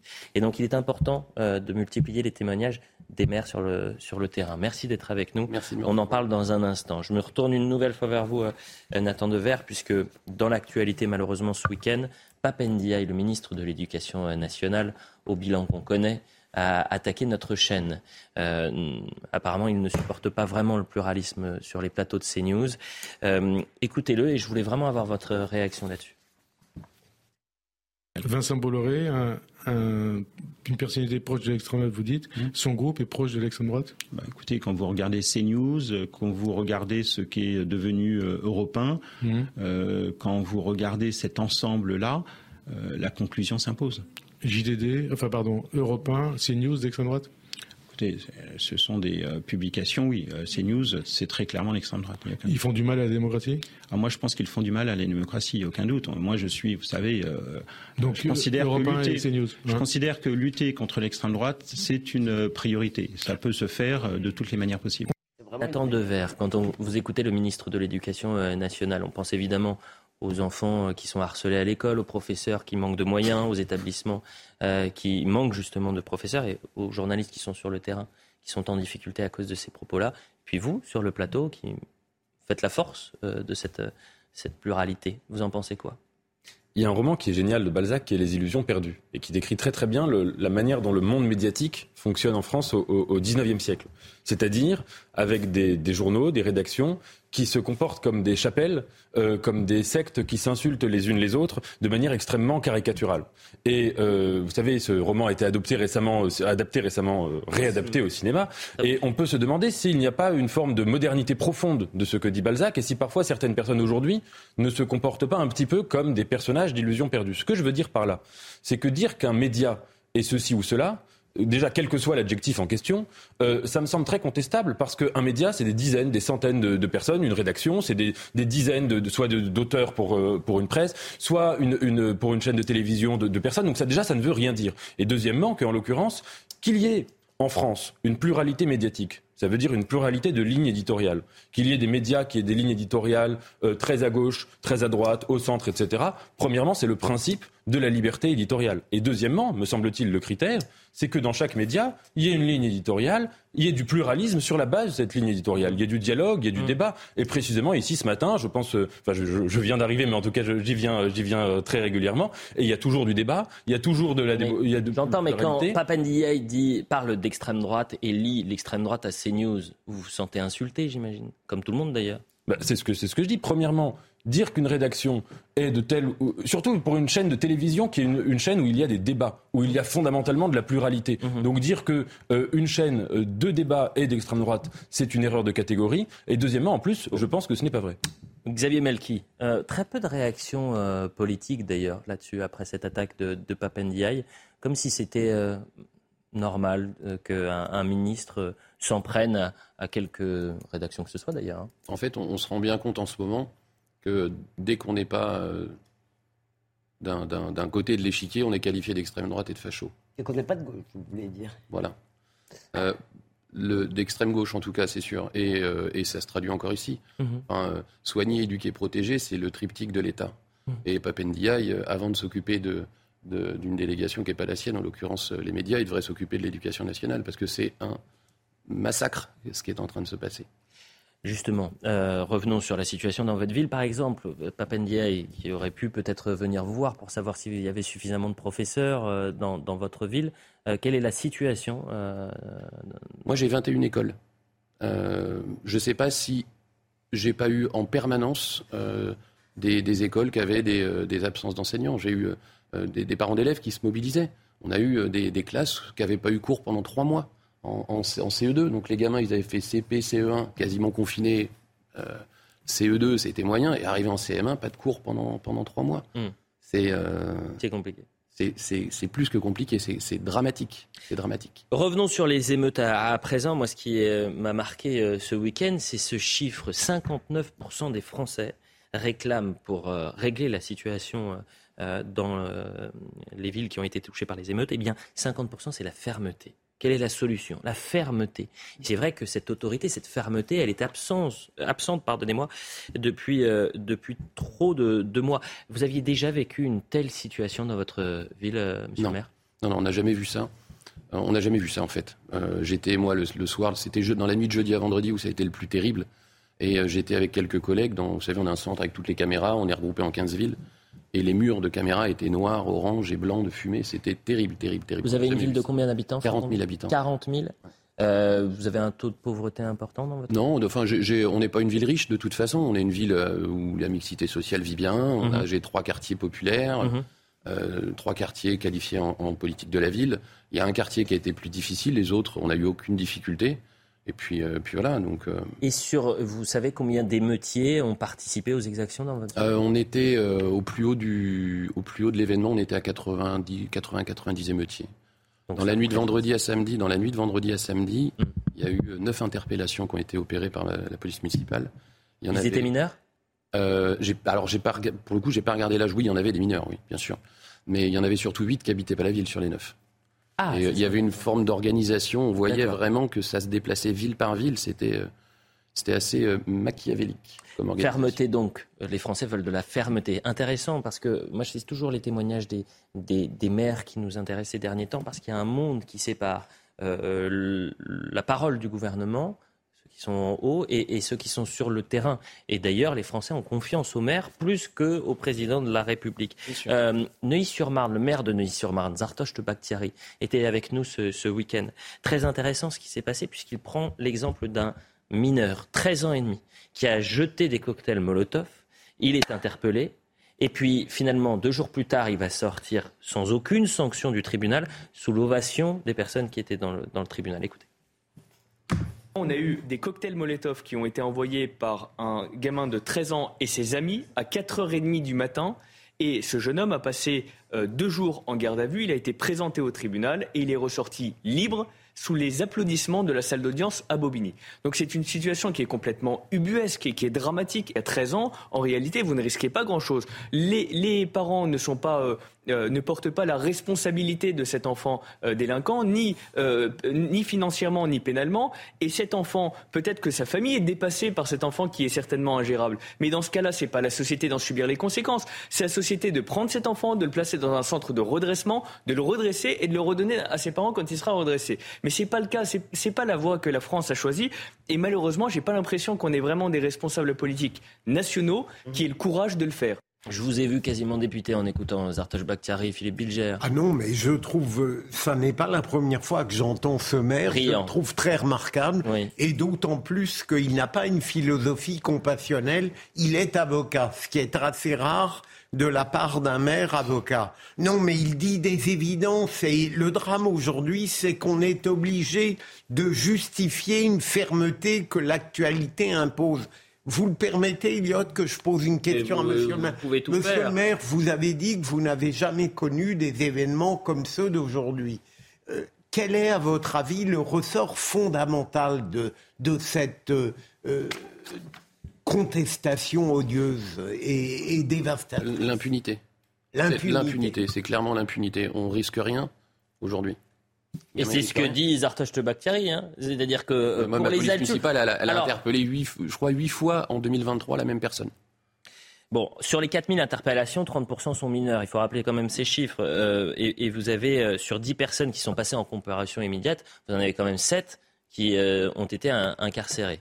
Mais la question, c'est sur les mineurs, l'impunité des, mineurs. C'est-à-dire qu'aujourd'hui, euh, 13 ans et demi, vous pouvez lancer des cocktails Molotov, Gérard Leclerc, il ne se passe rien. Oui, moi, je, ne reprendrai pas euh, l'idée qu'il n'y a pas eu de fermeté. Si, il y a quand même une certaine fermeté, aussi bien dans le maintien de l'ordre que, d'ailleurs, tout le monde l'avait Pendant quelques jours. Que sur, les, que sur les 6000 interpellés, on ne peut pas dire qu'il n'y a pas eu de fermeté. Pendant et même sur les décès, sur les, les, les, instructions données, les, instructions données par, euh, par Dupont-Moretti, personne personne n'a dit qu'il y avait euh, que c'était de, de qu'il n'y avait pas de fermeté. Ah si, là où il y a, de la magistrature. Pas beaucoup. Et vous avez là, ah, oui, mais bah, c'est un magistrature, il est dans l'autre sens. Oui, mais justement, il a dit non, on ne respectera pas ce que vous avez dit. On est d'accord. Là où il y a un vrai souci, mhm. c'est d'une façon générale sur effectivement le fonctionnement euh, de, de, de, de la justice, c'est-à-dire effectivement il y a souvent ce qui peut ressembler à de l'impunité et en tout cas il y a semble-t-il un vrai un manque de de, sanctions au niveau notamment des, des, des primo-délinquants ou d'ailleurs des, petits délinquants récidivistes. Donc là, il manque sans doute quelque chose. Alors, Nicolas Sarkozy avait autrefois lancé l'idée de, enfin, de, de, centre, non seulement lancé l'idée, mais ça avait commencé un tout petit peu à être appliqué, puis finalement ça a été arrêté. Mhm. Donc là, il y a un vrai problème. De même, l'idée de la, la... 13 ans et demi, vous lancez des cocktails Molotov oui, Il ressort libre les applaudissements. C'est ce que, je, alors, suis, en train de dire. Bah oui, mais dites-le, soyez plus concret. Soyez plus concret parce que vous, m'avez perdu, Gérard Leclerc. Je dis simplement que sur les mineurs, l'idée, c'est pas non plus, me semble-t-il, de mettre un enfant de 13 ans en prison. Je ne crois pas. Mais c'est bah, là où il manque quelque chose dans la chaîne, c'est-à-dire qu'il faut une sanction euh, qui ne soit pas la, prison pour adultes. D'abord, excusez-moi, mais euh, la première chose, c'est que moi, j'ai lu l'entretien excellent que notre euh, cher Eugénie Bastier a fait Pierre Brochant, qui était la une du Figaro Magazine. Lui estime le nombre d'émeutiers à 100 000 à 200 000. Alors c'est au doigt mouillé, je ne sais pas à quel point il a raison, mais ça veut dire que 3 000 arrestations, on n'a peut-être pas besoin de crier Cocorito quand on voit l'ampleur des dégâts. Peut-être vous en direz un mot. Maintenant, sur les enfants. Alors c'est merveilleux, si vous voulez. Vous voyez donc ces fameux enfants, des petites têtes blondes merveilleuses, si vous voulez, qui insultent les flics, mais avec une assurance, je veux dire, vraiment incroyable, qui se comportent pas du tout, si vous voulez, comme des enfants. Donc pendant combien de temps va-t-on, si vous voulez, rester là comme des imbéciles, à les juger comme s'ils avaient 8 ans ou comme s'ils avaient 10 ans d'il y a 20 ans, si vous voulez, alors qu'on voit qu'ils se comportent plus du tout comme cela. Il est évident, cher Elliott, à mon avis, pour beaucoup de gens, que l'ordonnance de 45 est plus du tout adaptée. Et moi, je réponds à votre question très vite. Oui, je pense il faut enfermer des jeunes, y compris dans des centres, pas dans des prisons avec des, centres éducatifs fermés. On est d'accord. Non, euh, il faut arrêter parce que quand on dit centre éducatif fermé, excusez-moi, comme par hasard, ils sont jamais fermés bah, et ils sont assez peu éducatifs. Oui, mais moi, quand je vous dis centre éducatif fermé, ils sont vraiment fermés. Bah, il faut appeler ça une prison, c'est tout. Bah, une prison pour enfermer. Vous pouvez solution Monsieur le maire, par exemple, vous préconisez quoi Qu'est-ce qu'il faut faire quand un enfant de 13 ans ou 13 ans et demi moi, j'ai un, gamin qui a 14 ans, euh, un soir d'émeute, il sort pas. Pardon hein, de le rappeler. Hein, mais, oui, mais ça, c'est le père de famille qui parle. Oui, mais derrière chaque enfant, il y a aussi une famille. En, novembre 2022, on a écrit euh, avec une de mes collègues, euh, on a saisi les parlementaires du département, les, les, députés du département. Et on a dit, déjà, dans le logement social, un, jeune, une famille, n'importe qui qui se prête à du deal, qui se prête à des tirs de mortier sur des forces de l'ordre ou des choses comme ça, on ne doit pas ne doit pas bénéficier d'un logement financé par de l'argent public On n'a eu aucune réponse, aucun retour, aucune réponse, un déni total. Mais dans, dans, dans, la proposition que, que, vous faites, à mon avis, il y a deux, il y a deux sujets. C'est que, si, si, je comprends bien votre proposition, c'est les parents qui ne doivent pas bénéficier du logement social. Donc. Ah, la, la, la, tous ceux qui se font partie du bail, ça, voilà. bien sûr. Donc, euh, je pense qu'il y, y, y, y, a deux enjeux. Premièrement, la question de l'individuation de la peine. C'est-à-dire que dans un état de droit, on punit, euh, si, si, Gérard fait une bêtise, on va le punir lui, on va pas punir euh, ses proches. On va le punir deux fois plus, Gérard. Et, et deux, Mais il ne fait jamais de bêtises. Dix fois plus. Et deuxièmement, sur une question très concrète, c'est que vous prenez l'exemple du deal. Mais dans le cas du deal, la question de l'autorité parentale, hélas, et c'est d'ailleurs ce qui est tragique, est souvent abstraite. Ça veut dire, quand vous avez un enfant de 15 ans qui gagne parfois trois fois plus euh, que ses parents euh, en dealant, eh bien, ses parents peuvent avoir la meilleure volonté du monde, essayer de l'éduquer, essayer de le punir, etc. Leur autorité de facto euh, s'évanouit par rapport, si vous voulez, au fait que ça se passe comme ça de facto. Je les parents qui éduquent, ils y arrivent en général. Ce qu'on voit, c'est des parents démissionnaires. Il y a parfois des. Ce que je vous dis, dans, le, je, ne suis pas d'accord avec vous sur l'individualisation de la peine. Dans les contrats de baux qui sont signés entre le bailleur social et les familles, il est stipulé qu'on ne doit pas euh, avoir de troubles de jouissance à l'ensemble du voisinage. Et les bailleurs n'actionnent que très rarement cette, euh, cette, euh, cette, cette option-là qui leur est offerte. Donc, et comme tout le reste, en fait. Euh, avançons un tout petit peu un autre chiffre, et, c'est vrai qu'à travers ces émeutes, il a été euh, question pour certains d'immigration. Pierre Brochon, par exemple, euh, parle de la question migratoire dans cet entretien au Figaro et lie les violences à l'immigration. Le gouvernement temporise. on a entendu Gérald Darmanin la semaine dernière nous expliquer que ça n'était pas le seul élément. Il a bien précisé le seul hein, euh, élément. Mais 50% des 59 même des Français considèrent qu'il faut durcir la loi immigration parce que les émeutes sont la conséquence des défaillances de la politique bah, euh, hein. migratoire. 59%. Alors ça c'est la fermeté, c'était un autre sondage. Mais écoutez euh, Dominique Régnier sur la question migratoire et immigration, c'était ce matin avec Laurence Ferrari. Quand j'entends dire que seulement 10% des émeutiers sont des étrangers, ça ne me paraît pas seulement, si je puis dire. Pour moi, c'est beaucoup parce que sur le fond euh, d'événements, ça signifie que des personnes étrangères en France s'en prennent aux biens, aux personnes, attaquent la police. On ne peut pas dire que c'est rien, ça. Donc déjà, c'est un événement qui est très important et qui met l'accent sur euh, notre incapacité à réguler l'immigration et à expulser ceux qui sont ici, qui ne devraient pas s'y trouver, a fortiori lorsqu'ils ont ce genre de, comportement. Gérard Leclerc, pourquoi il y a euh, parfois certains disent c'est une forme de déni du côté de la majorité. On est en train de revivre le, le fiasco du Stade de France où c'était les Anglais, il faut oublier le problème? Je ne pense pas qu'il y ait de déni. Il a dit, il a donné des chiffres. C'est pas un déni de donner des chiffres. Ce que, ce que vient de dire, ce que vient de dire euh, Dominique Régnier. Dominique Régnier, que je connais en plus. Je, son nom.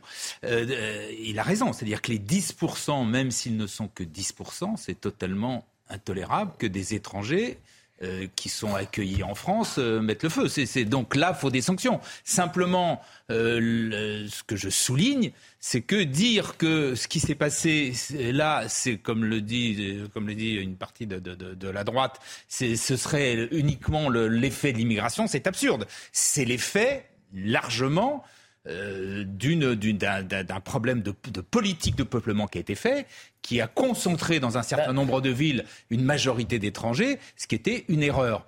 Voilà. Donc euh, il faut, faut, prendre les, les, les, sujets, les sujets un par un.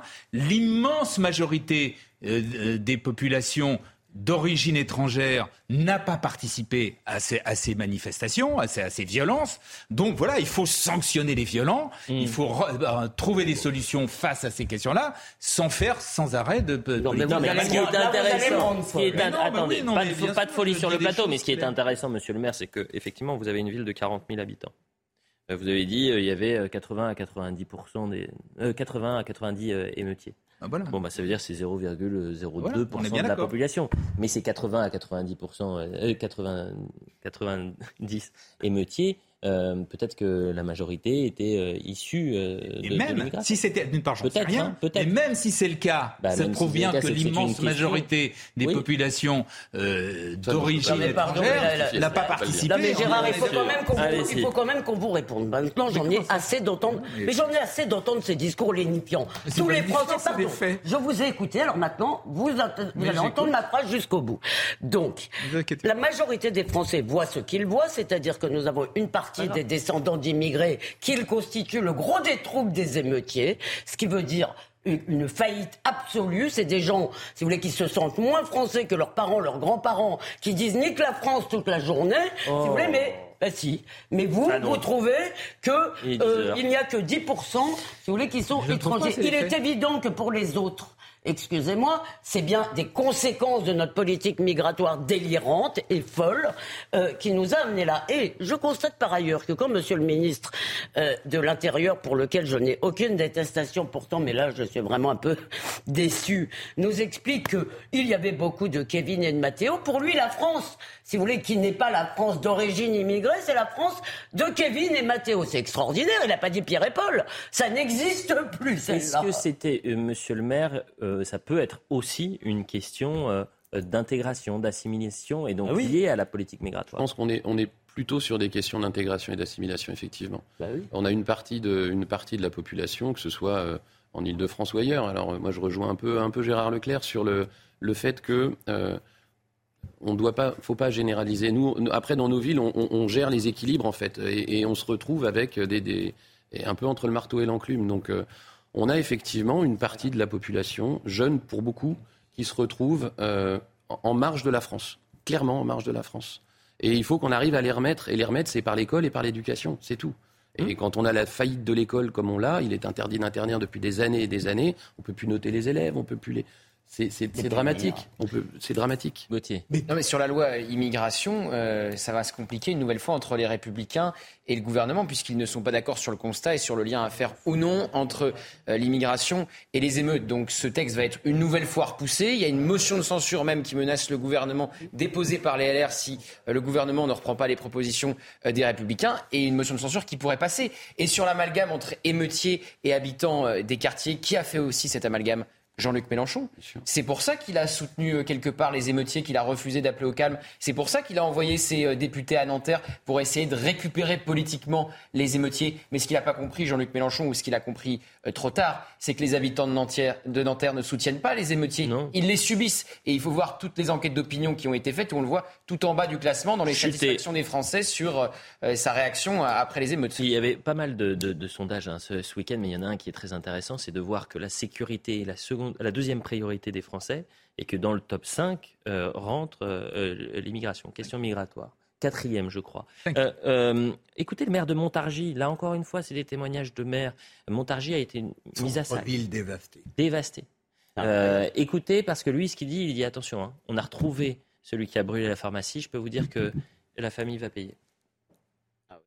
Et il y a une grande nouvelle aujourd'hui, c'est que le coupable qui a mis le feu euh, au commissariat, à la pharmacie euh, a été arrêté par la police judiciaire. Je les ai félicités par un communiqué. Et là, il est sous les verrous. C'est un jeune homme euh, d'origine étrangère, de 17 ans et demi. Hein, et je vous prie de me croire que sa famille, qui est à Montargis, qui était cliente du, du, du pharmacien, va payer aussi les responsabilités de son gamin. Parce que ça, on ne pourra pas laisser passer. Je ne laisserai pas passer. Actuellement, une vingtaine de jeunes sont en recherche ou vont être arrêtés, vont être déférés. Et la justice fait le nécessaire derrière. Et vous avez, on a une vidéosurveillance, il y a 90 caméras dans la ville. Et eh bien, ces caméras ont fait bien leur boulot. Et là, en détaillant tout, on retrouve beaucoup de monde responsable. Et on fera monter les gens en responsabilité là-dessus. Je ne pense pas qu'ils recommenceront de sitôt. Nathan Dever, tu payes, tu casses. Vous n'avez pas cassé, j'espère, euh, la dernière. Non. Bonne idée C'est plutôt tu casses, tu payes encore. Oui, c'est. Tu payes, tu casses, tu casses, tu payes. tu casses. Effectivement, pardon. Oh, ça peut marcher dans l'autre bah, sens. Euh, moi, je, je suis d'accord avec cette idée, vous parliez de fermeté tout à l'heure, que les individus qui ont commis ces émeutes doivent être, ces violences dans ces émeutes et ces casses et ces saccages, doivent être évidemment sanctionnés, sanctionnés euh, euh, lourdement. Ensuite, je ne suis pas euh, juge, je ne sais pas, c'est pas à moi de dire les peines, mais évidemment, avec, d'ailleurs, moi je ferai une distinction entre, c'est pas pour faire une hiérarchie, hein, mais dans ces violences, on a pu voir des pillages de magasins, des vols, etc., et des, des gens qui ont détruit des biens publics ou des biens privés. Euh, et euh, notamment, donc ça, à mon avis, c'était ça qui était particulièrement barbare. Je suis d'accord avec Gauthier, ce que vous disiez, à mon avis, était très important tout à l'heure. C'est-à-dire que croire que soutenir les violences, c'est euh, soutenir euh, la cause euh, qui a de l'indignation légitime qui a été suscitée par la mort de Naël, ou c'est soutenir une révolte politique, c'est premièrement c'est un non-sens parce qu'une révolte ne peut pas être violente, et deuxièmement c'est passer complètement à côté du fait que les victimes de ces violences, ce sont les habitants des quartiers dont le bien public est, saccagé, détruit, abîmé, etc. Enfin pas que, hein, il y a les centres-villes aussi. Je cherchais la phrase, je cherchais la phrase de Jean-Luc Jean Mélenchon, le tweet quand il disait les chiens de garde Voilà, les chiens de garde. Obligé à appeler au calme. Les chiens de garde ordonnent d'appeler au calme. Nous appelons à, la justice. Euh, oui, cette manière d'opposer vous imaginez, calme, je le dis aux téléspectateurs qui doivent se dire ah, il est quasiment 10h30, c'est fini l'heure des pros, c'est allé si vite. Bien non. On joue les prolongations l'été, on est ensemble jusqu'à 11h. Euh, Après la, publicité, la courte pause, nous serons avec le maire du Vernet euh, en direct qui va nous donner les dernières informations euh, de recherche concernant Émile, deux ans et demi, toujours porté disparu. On parlera également de Kylian Mbappé qui voit sa cote de popularité fondre comme neige au, soleil. Borne, Elisabeth Borne, tous les voyants sont au vert. Ah j'ai regardé mon tableau Excel, il est parfait. Bah, j'ai regardé le tableau, tout va bien. C'est moins vrai. Bah, euh, c'est ce qu'elle dit. C'est ce qu'elle dit, c'est vrai, mais elle va rester. Et Isia Higelin, vous savez qui c'est, Philippe Bigère bah, oui. La fille de Jacques. Oui. Eh ben, vaste programme après la publicité. pas illustré. Allez, à tout de suite. C'est sûr. 10h30 sur CNews, l'heure des pros. Je les euh, prolongations cet été, euh, puisqu'on reste ensemble jusqu'à 11h avec euh, Nathan Dever, Philippe Bilger. Vous êtes sur votre téléphone ah, pas Vous recevez des messages un peu Pas du tout. De fans Aucun message. De fans. Parfois, vous répondez On me dit que je parle trop. Oh non, c'est pas possible. Gauthier, ça Gauthier, le...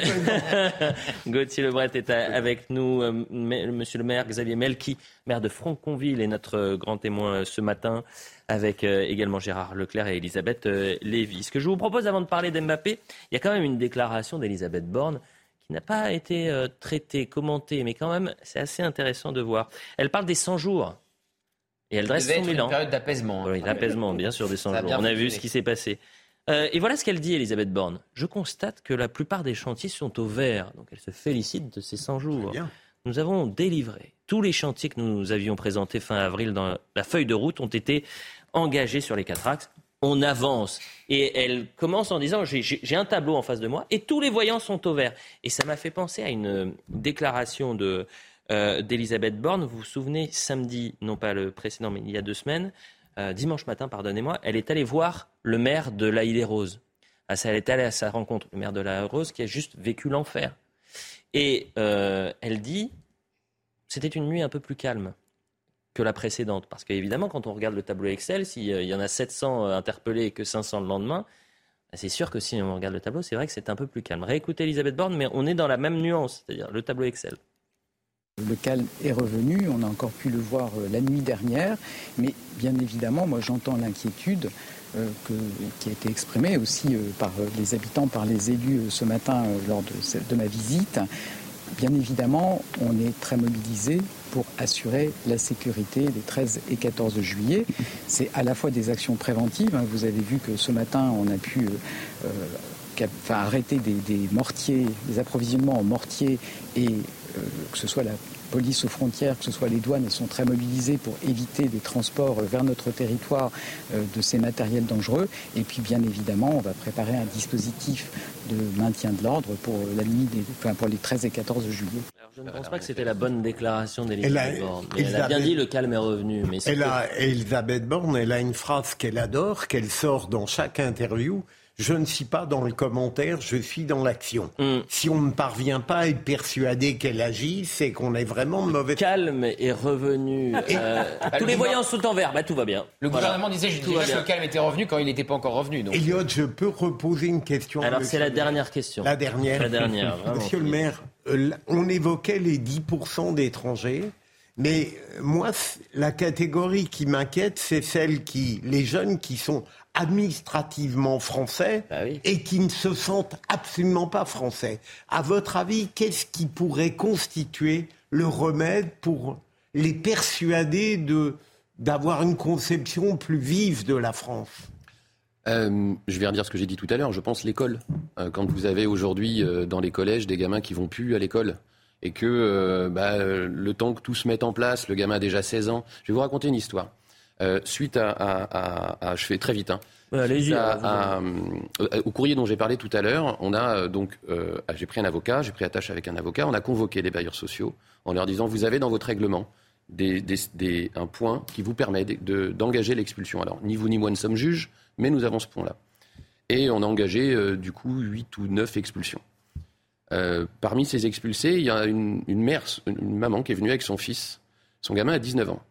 Et, euh, et il m'explique qu'en fait, il a décroché depuis qu'il a 16 ans parce que euh, quand il a eu le quand il a, il était en troisième, et eh ben, il a, il a voulu, il voulait faire de l'informatique ou l'électronique, puis il s'est retrouvé en maçonnerie. Puis il n'a pas aimé la maçonnerie, donc il a arrêté, il s'est retrouvé en peinture. Puis il n'a pas aimé la peinture, et puis après on lui a dit bah écoute mon grand, maintenant tu as 16 ans. Et je lui ai dit bah écoute, va trouver un boulot, et puis on va essayer d'aider ta, ta maman après. Et donc, il a été, il est revenu, il m'a dit, je trouve pas. Je lui ai dit, je trouve pas de boulot.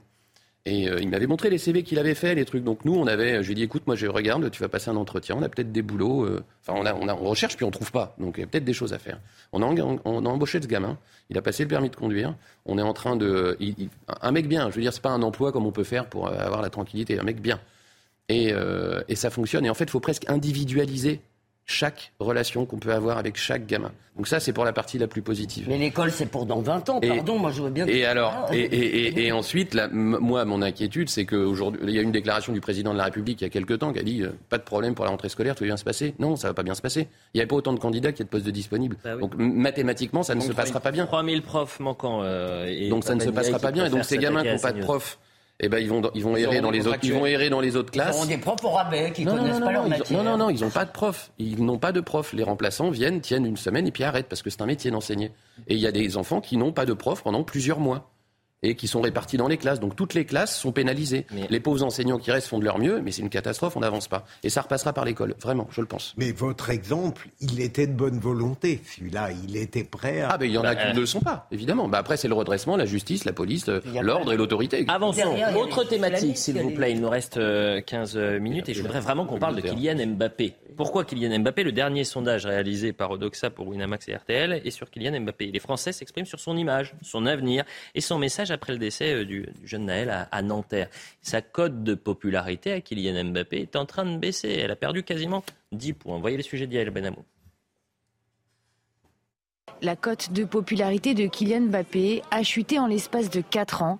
70% des Français trouvent l'attaquant du PSG sympathique. C'est 10 points de moins qu'en 2019, il y a 4 ans une popularité nettement inférieure à d'autres icônes du sport. 89% des Français jugent Teddy Riner sympathique et ils sont 87% pour Tony Parker. Les Français le jugent sévèrement sur son manque d'humilité. Ils sont seulement 45% à le trouver humble. Kylian Mbappé avait posté un tweet juste après la mort de Naël. 67% des Français estiment qu'il n'est pas dans son rôle quand il s'exprime sur ce sujet et 64% ne sont pas d'accord avec le contenu du message. Pourtant, les Français sont moins sévères avec l'ensemble de l'équipe de France et près de la moitié estiment que les Bleus sont dans leur rôle quand ils prennent la parole sur ce sujet travers euh, ce sujet deux chiffres qui sont extrêmement forts. 67% des Français estiment que Kylian Mbappé n'était pas dans son rôle lorsqu'il a euh, publié ce message pour, euh, pour Naël. Et 64% ne sont pas d'accord avec le contenu. Revoyons le contenu du message. C'est plus de 6 Français sur 10, alors que c'est une personnalité qui est très appréciée des Français. Revoyons le message de Kylian Mbappé. J'ai mal à ma France, une situation inacceptable. Mes pensées vont pour la famille et les proches de Naël, ce petit ange parti beaucoup trop tôt. Comment vous décryptez le fait que 6 Français sur 10 euh, se disent, eh ben là, euh, je suis pas d'accord avec le contenu. Ah après, après, vous d'abord, bien sûr. tourné vers moi. Mais oui, allez-y, Elisabeth. Philippe a trop parlé euh, aujourd'hui.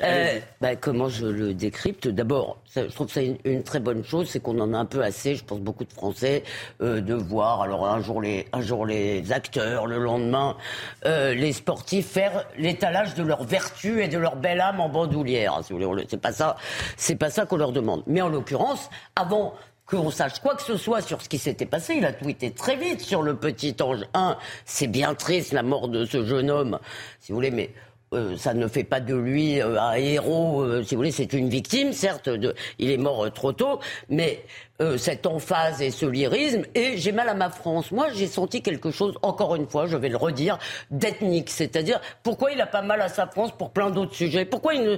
pourquoi là, il intervient alors que sur plein d'autres fois, il pourrait avoir très mal à sa France? C'est silence radio. Et Omar Sy, excusez-moi, c'est la même chose. c'est de Los Angeles. restons sur Kylian euh, Mbappé, Gérard. Oui, c'est la, chose. Les artistes, les sportifs, Gérard Leclerc, les Français qui, en fait, n'ont pas apprécié cette prise de, position. Peut-être à géométrie variable, comme dit euh, Elisabeth. C'est-à-dire bah que pour l'affaire Lola, il n'y a pas eu de, message. Et les chiffres sont là, ils ne l'ont pas apprécié. Bon, il, il, reste quand même avec 70% et il a perdu 10 favorable. Oui, mais enfin, quand tu es à 70, c'est pas si mal. Ah bah, et d'autre part, J'imagine que quand on est à l'Elysée, on aimerait bien avoir ça.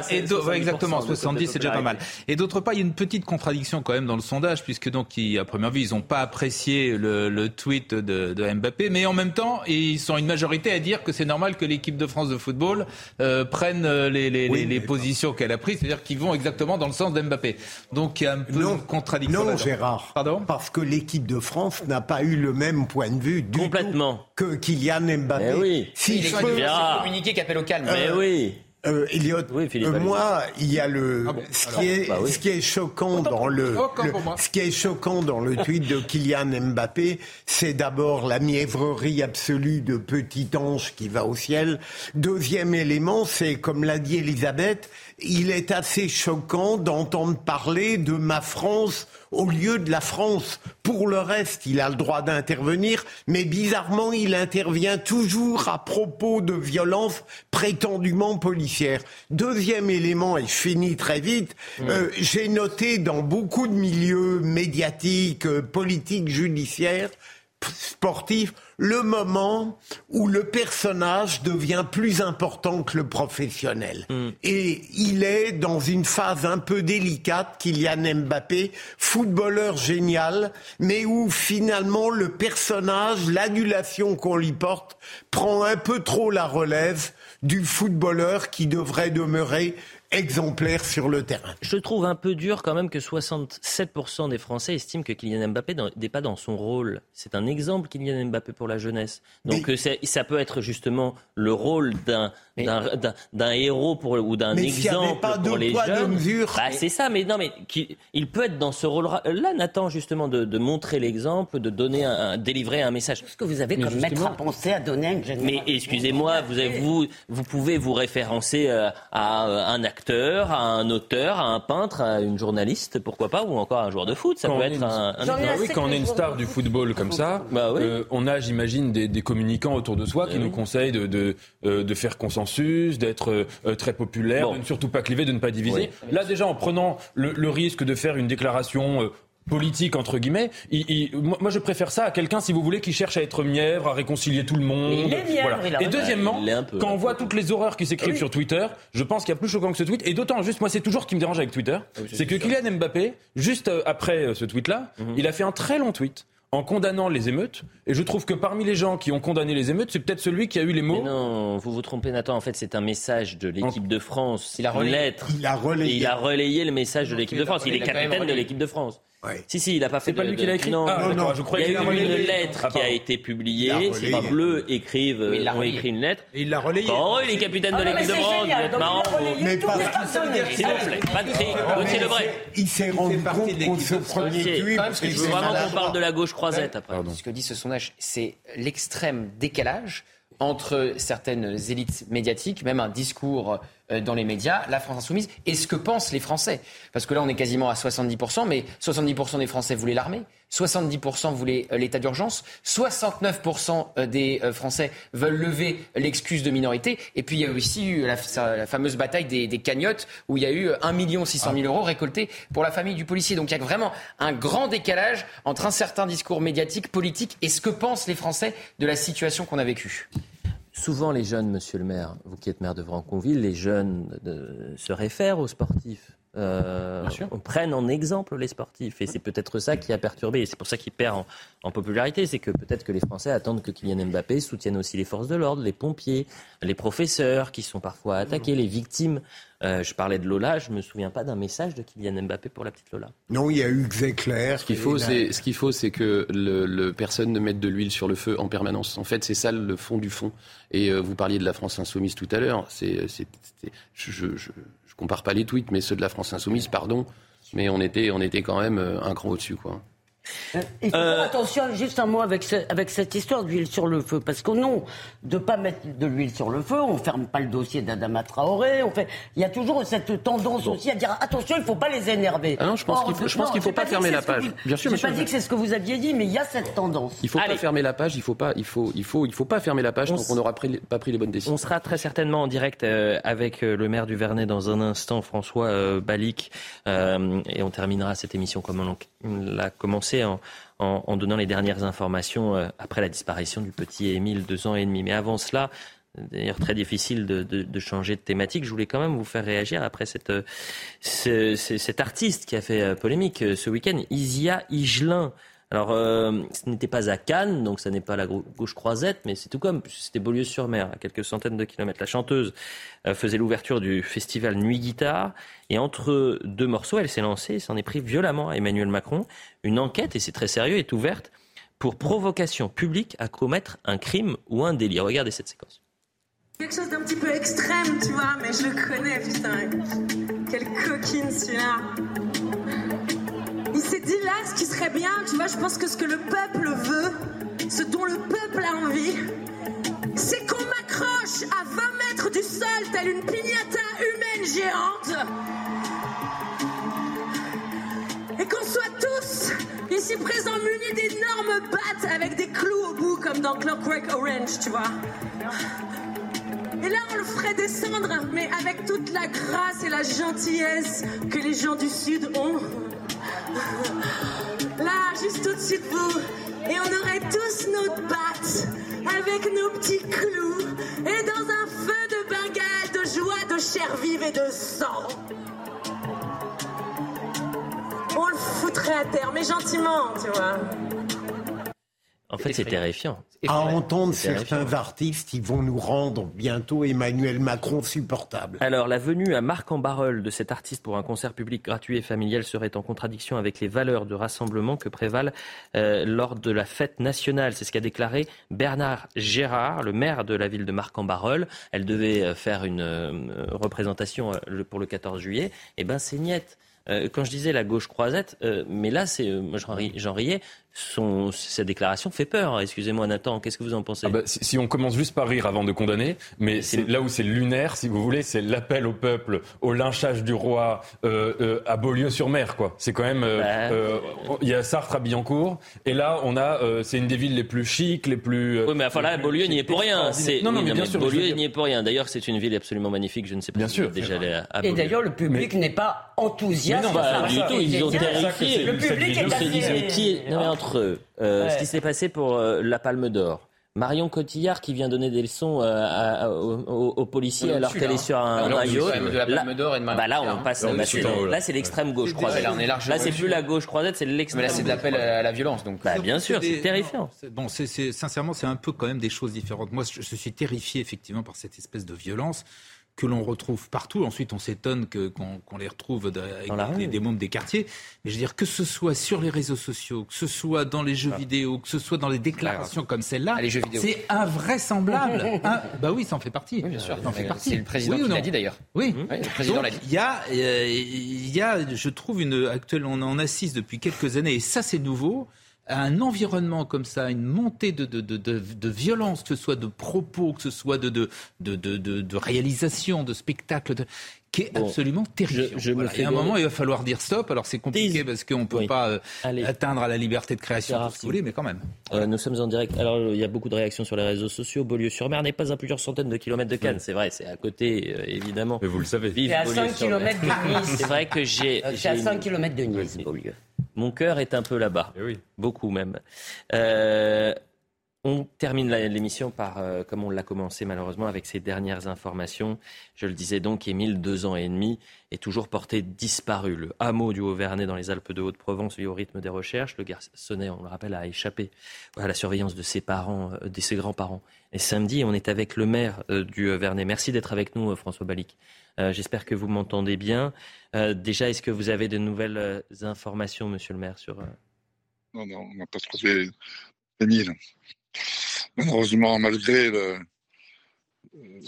l'élargissement du périmètre de, des recherches et leur intensification avec euh, beaucoup plus d'équipes cynophiles, plus de gendarmes, plus de sapeurs-pompiers et surtout beaucoup plus de bénévoles. Ils sont pratiquement le double de ce qu'ils étaient hier.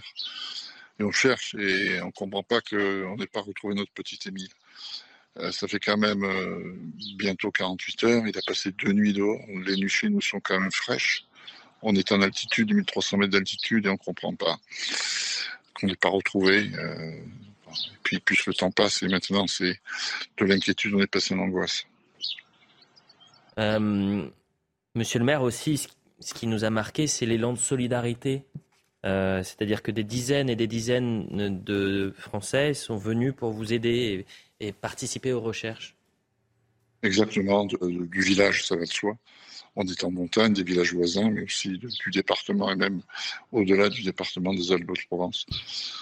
Des gens qui sont venus, qui se proposent et qui sont là, qui sont en train de, chercher. Euh, chaque mètre carré est, ratissé une fois, deux fois, trois fois, et avec toujours cet espoir qu'on est, euh, est là, on l'a retrouvé. Est-ce qu'il s'est caché euh, est-ce qu'il a, pas, une foulure, une foulure, ne peut pas bouger euh, C'est ce qu'on espère tous, mais encore faut-il qu'on le retrouve très très vite. Maintenant, le, temps presse. On sent énormément d'émotions euh, dans votre témoignage, monsieur, le maire. J'imagine que vous n'aviez jamais vécu une telle situation ah ben non. Dans, votre. Ben non, c'est Émile est un, un administré, un des plus jeunes. Je pense, je pense à lui en permanence. En plus, il y a, ses grands-parents, ses parents, euh, qui sont maintenant également dans l'angoisse.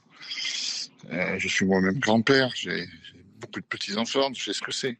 Depuis samedi, je, fais tout ce que je peux pour euh, favoriser les recherches, aider. Euh, tout gérer. Et bon, j'espère que vraiment qu'on va le retrouver. Moi, j'ai l'espoir. Je garde l'espoir. Il faut garder l'espoir. Eh bien, écoutez, gardons espoir. Merci beaucoup, euh, Monsieur le maire, pour, pour ce témoignage. Euh, on entend évidemment et, et, on comprend la peine que vous pouvez avoir, l'inquiétude, l'angoisse, vous avez dit.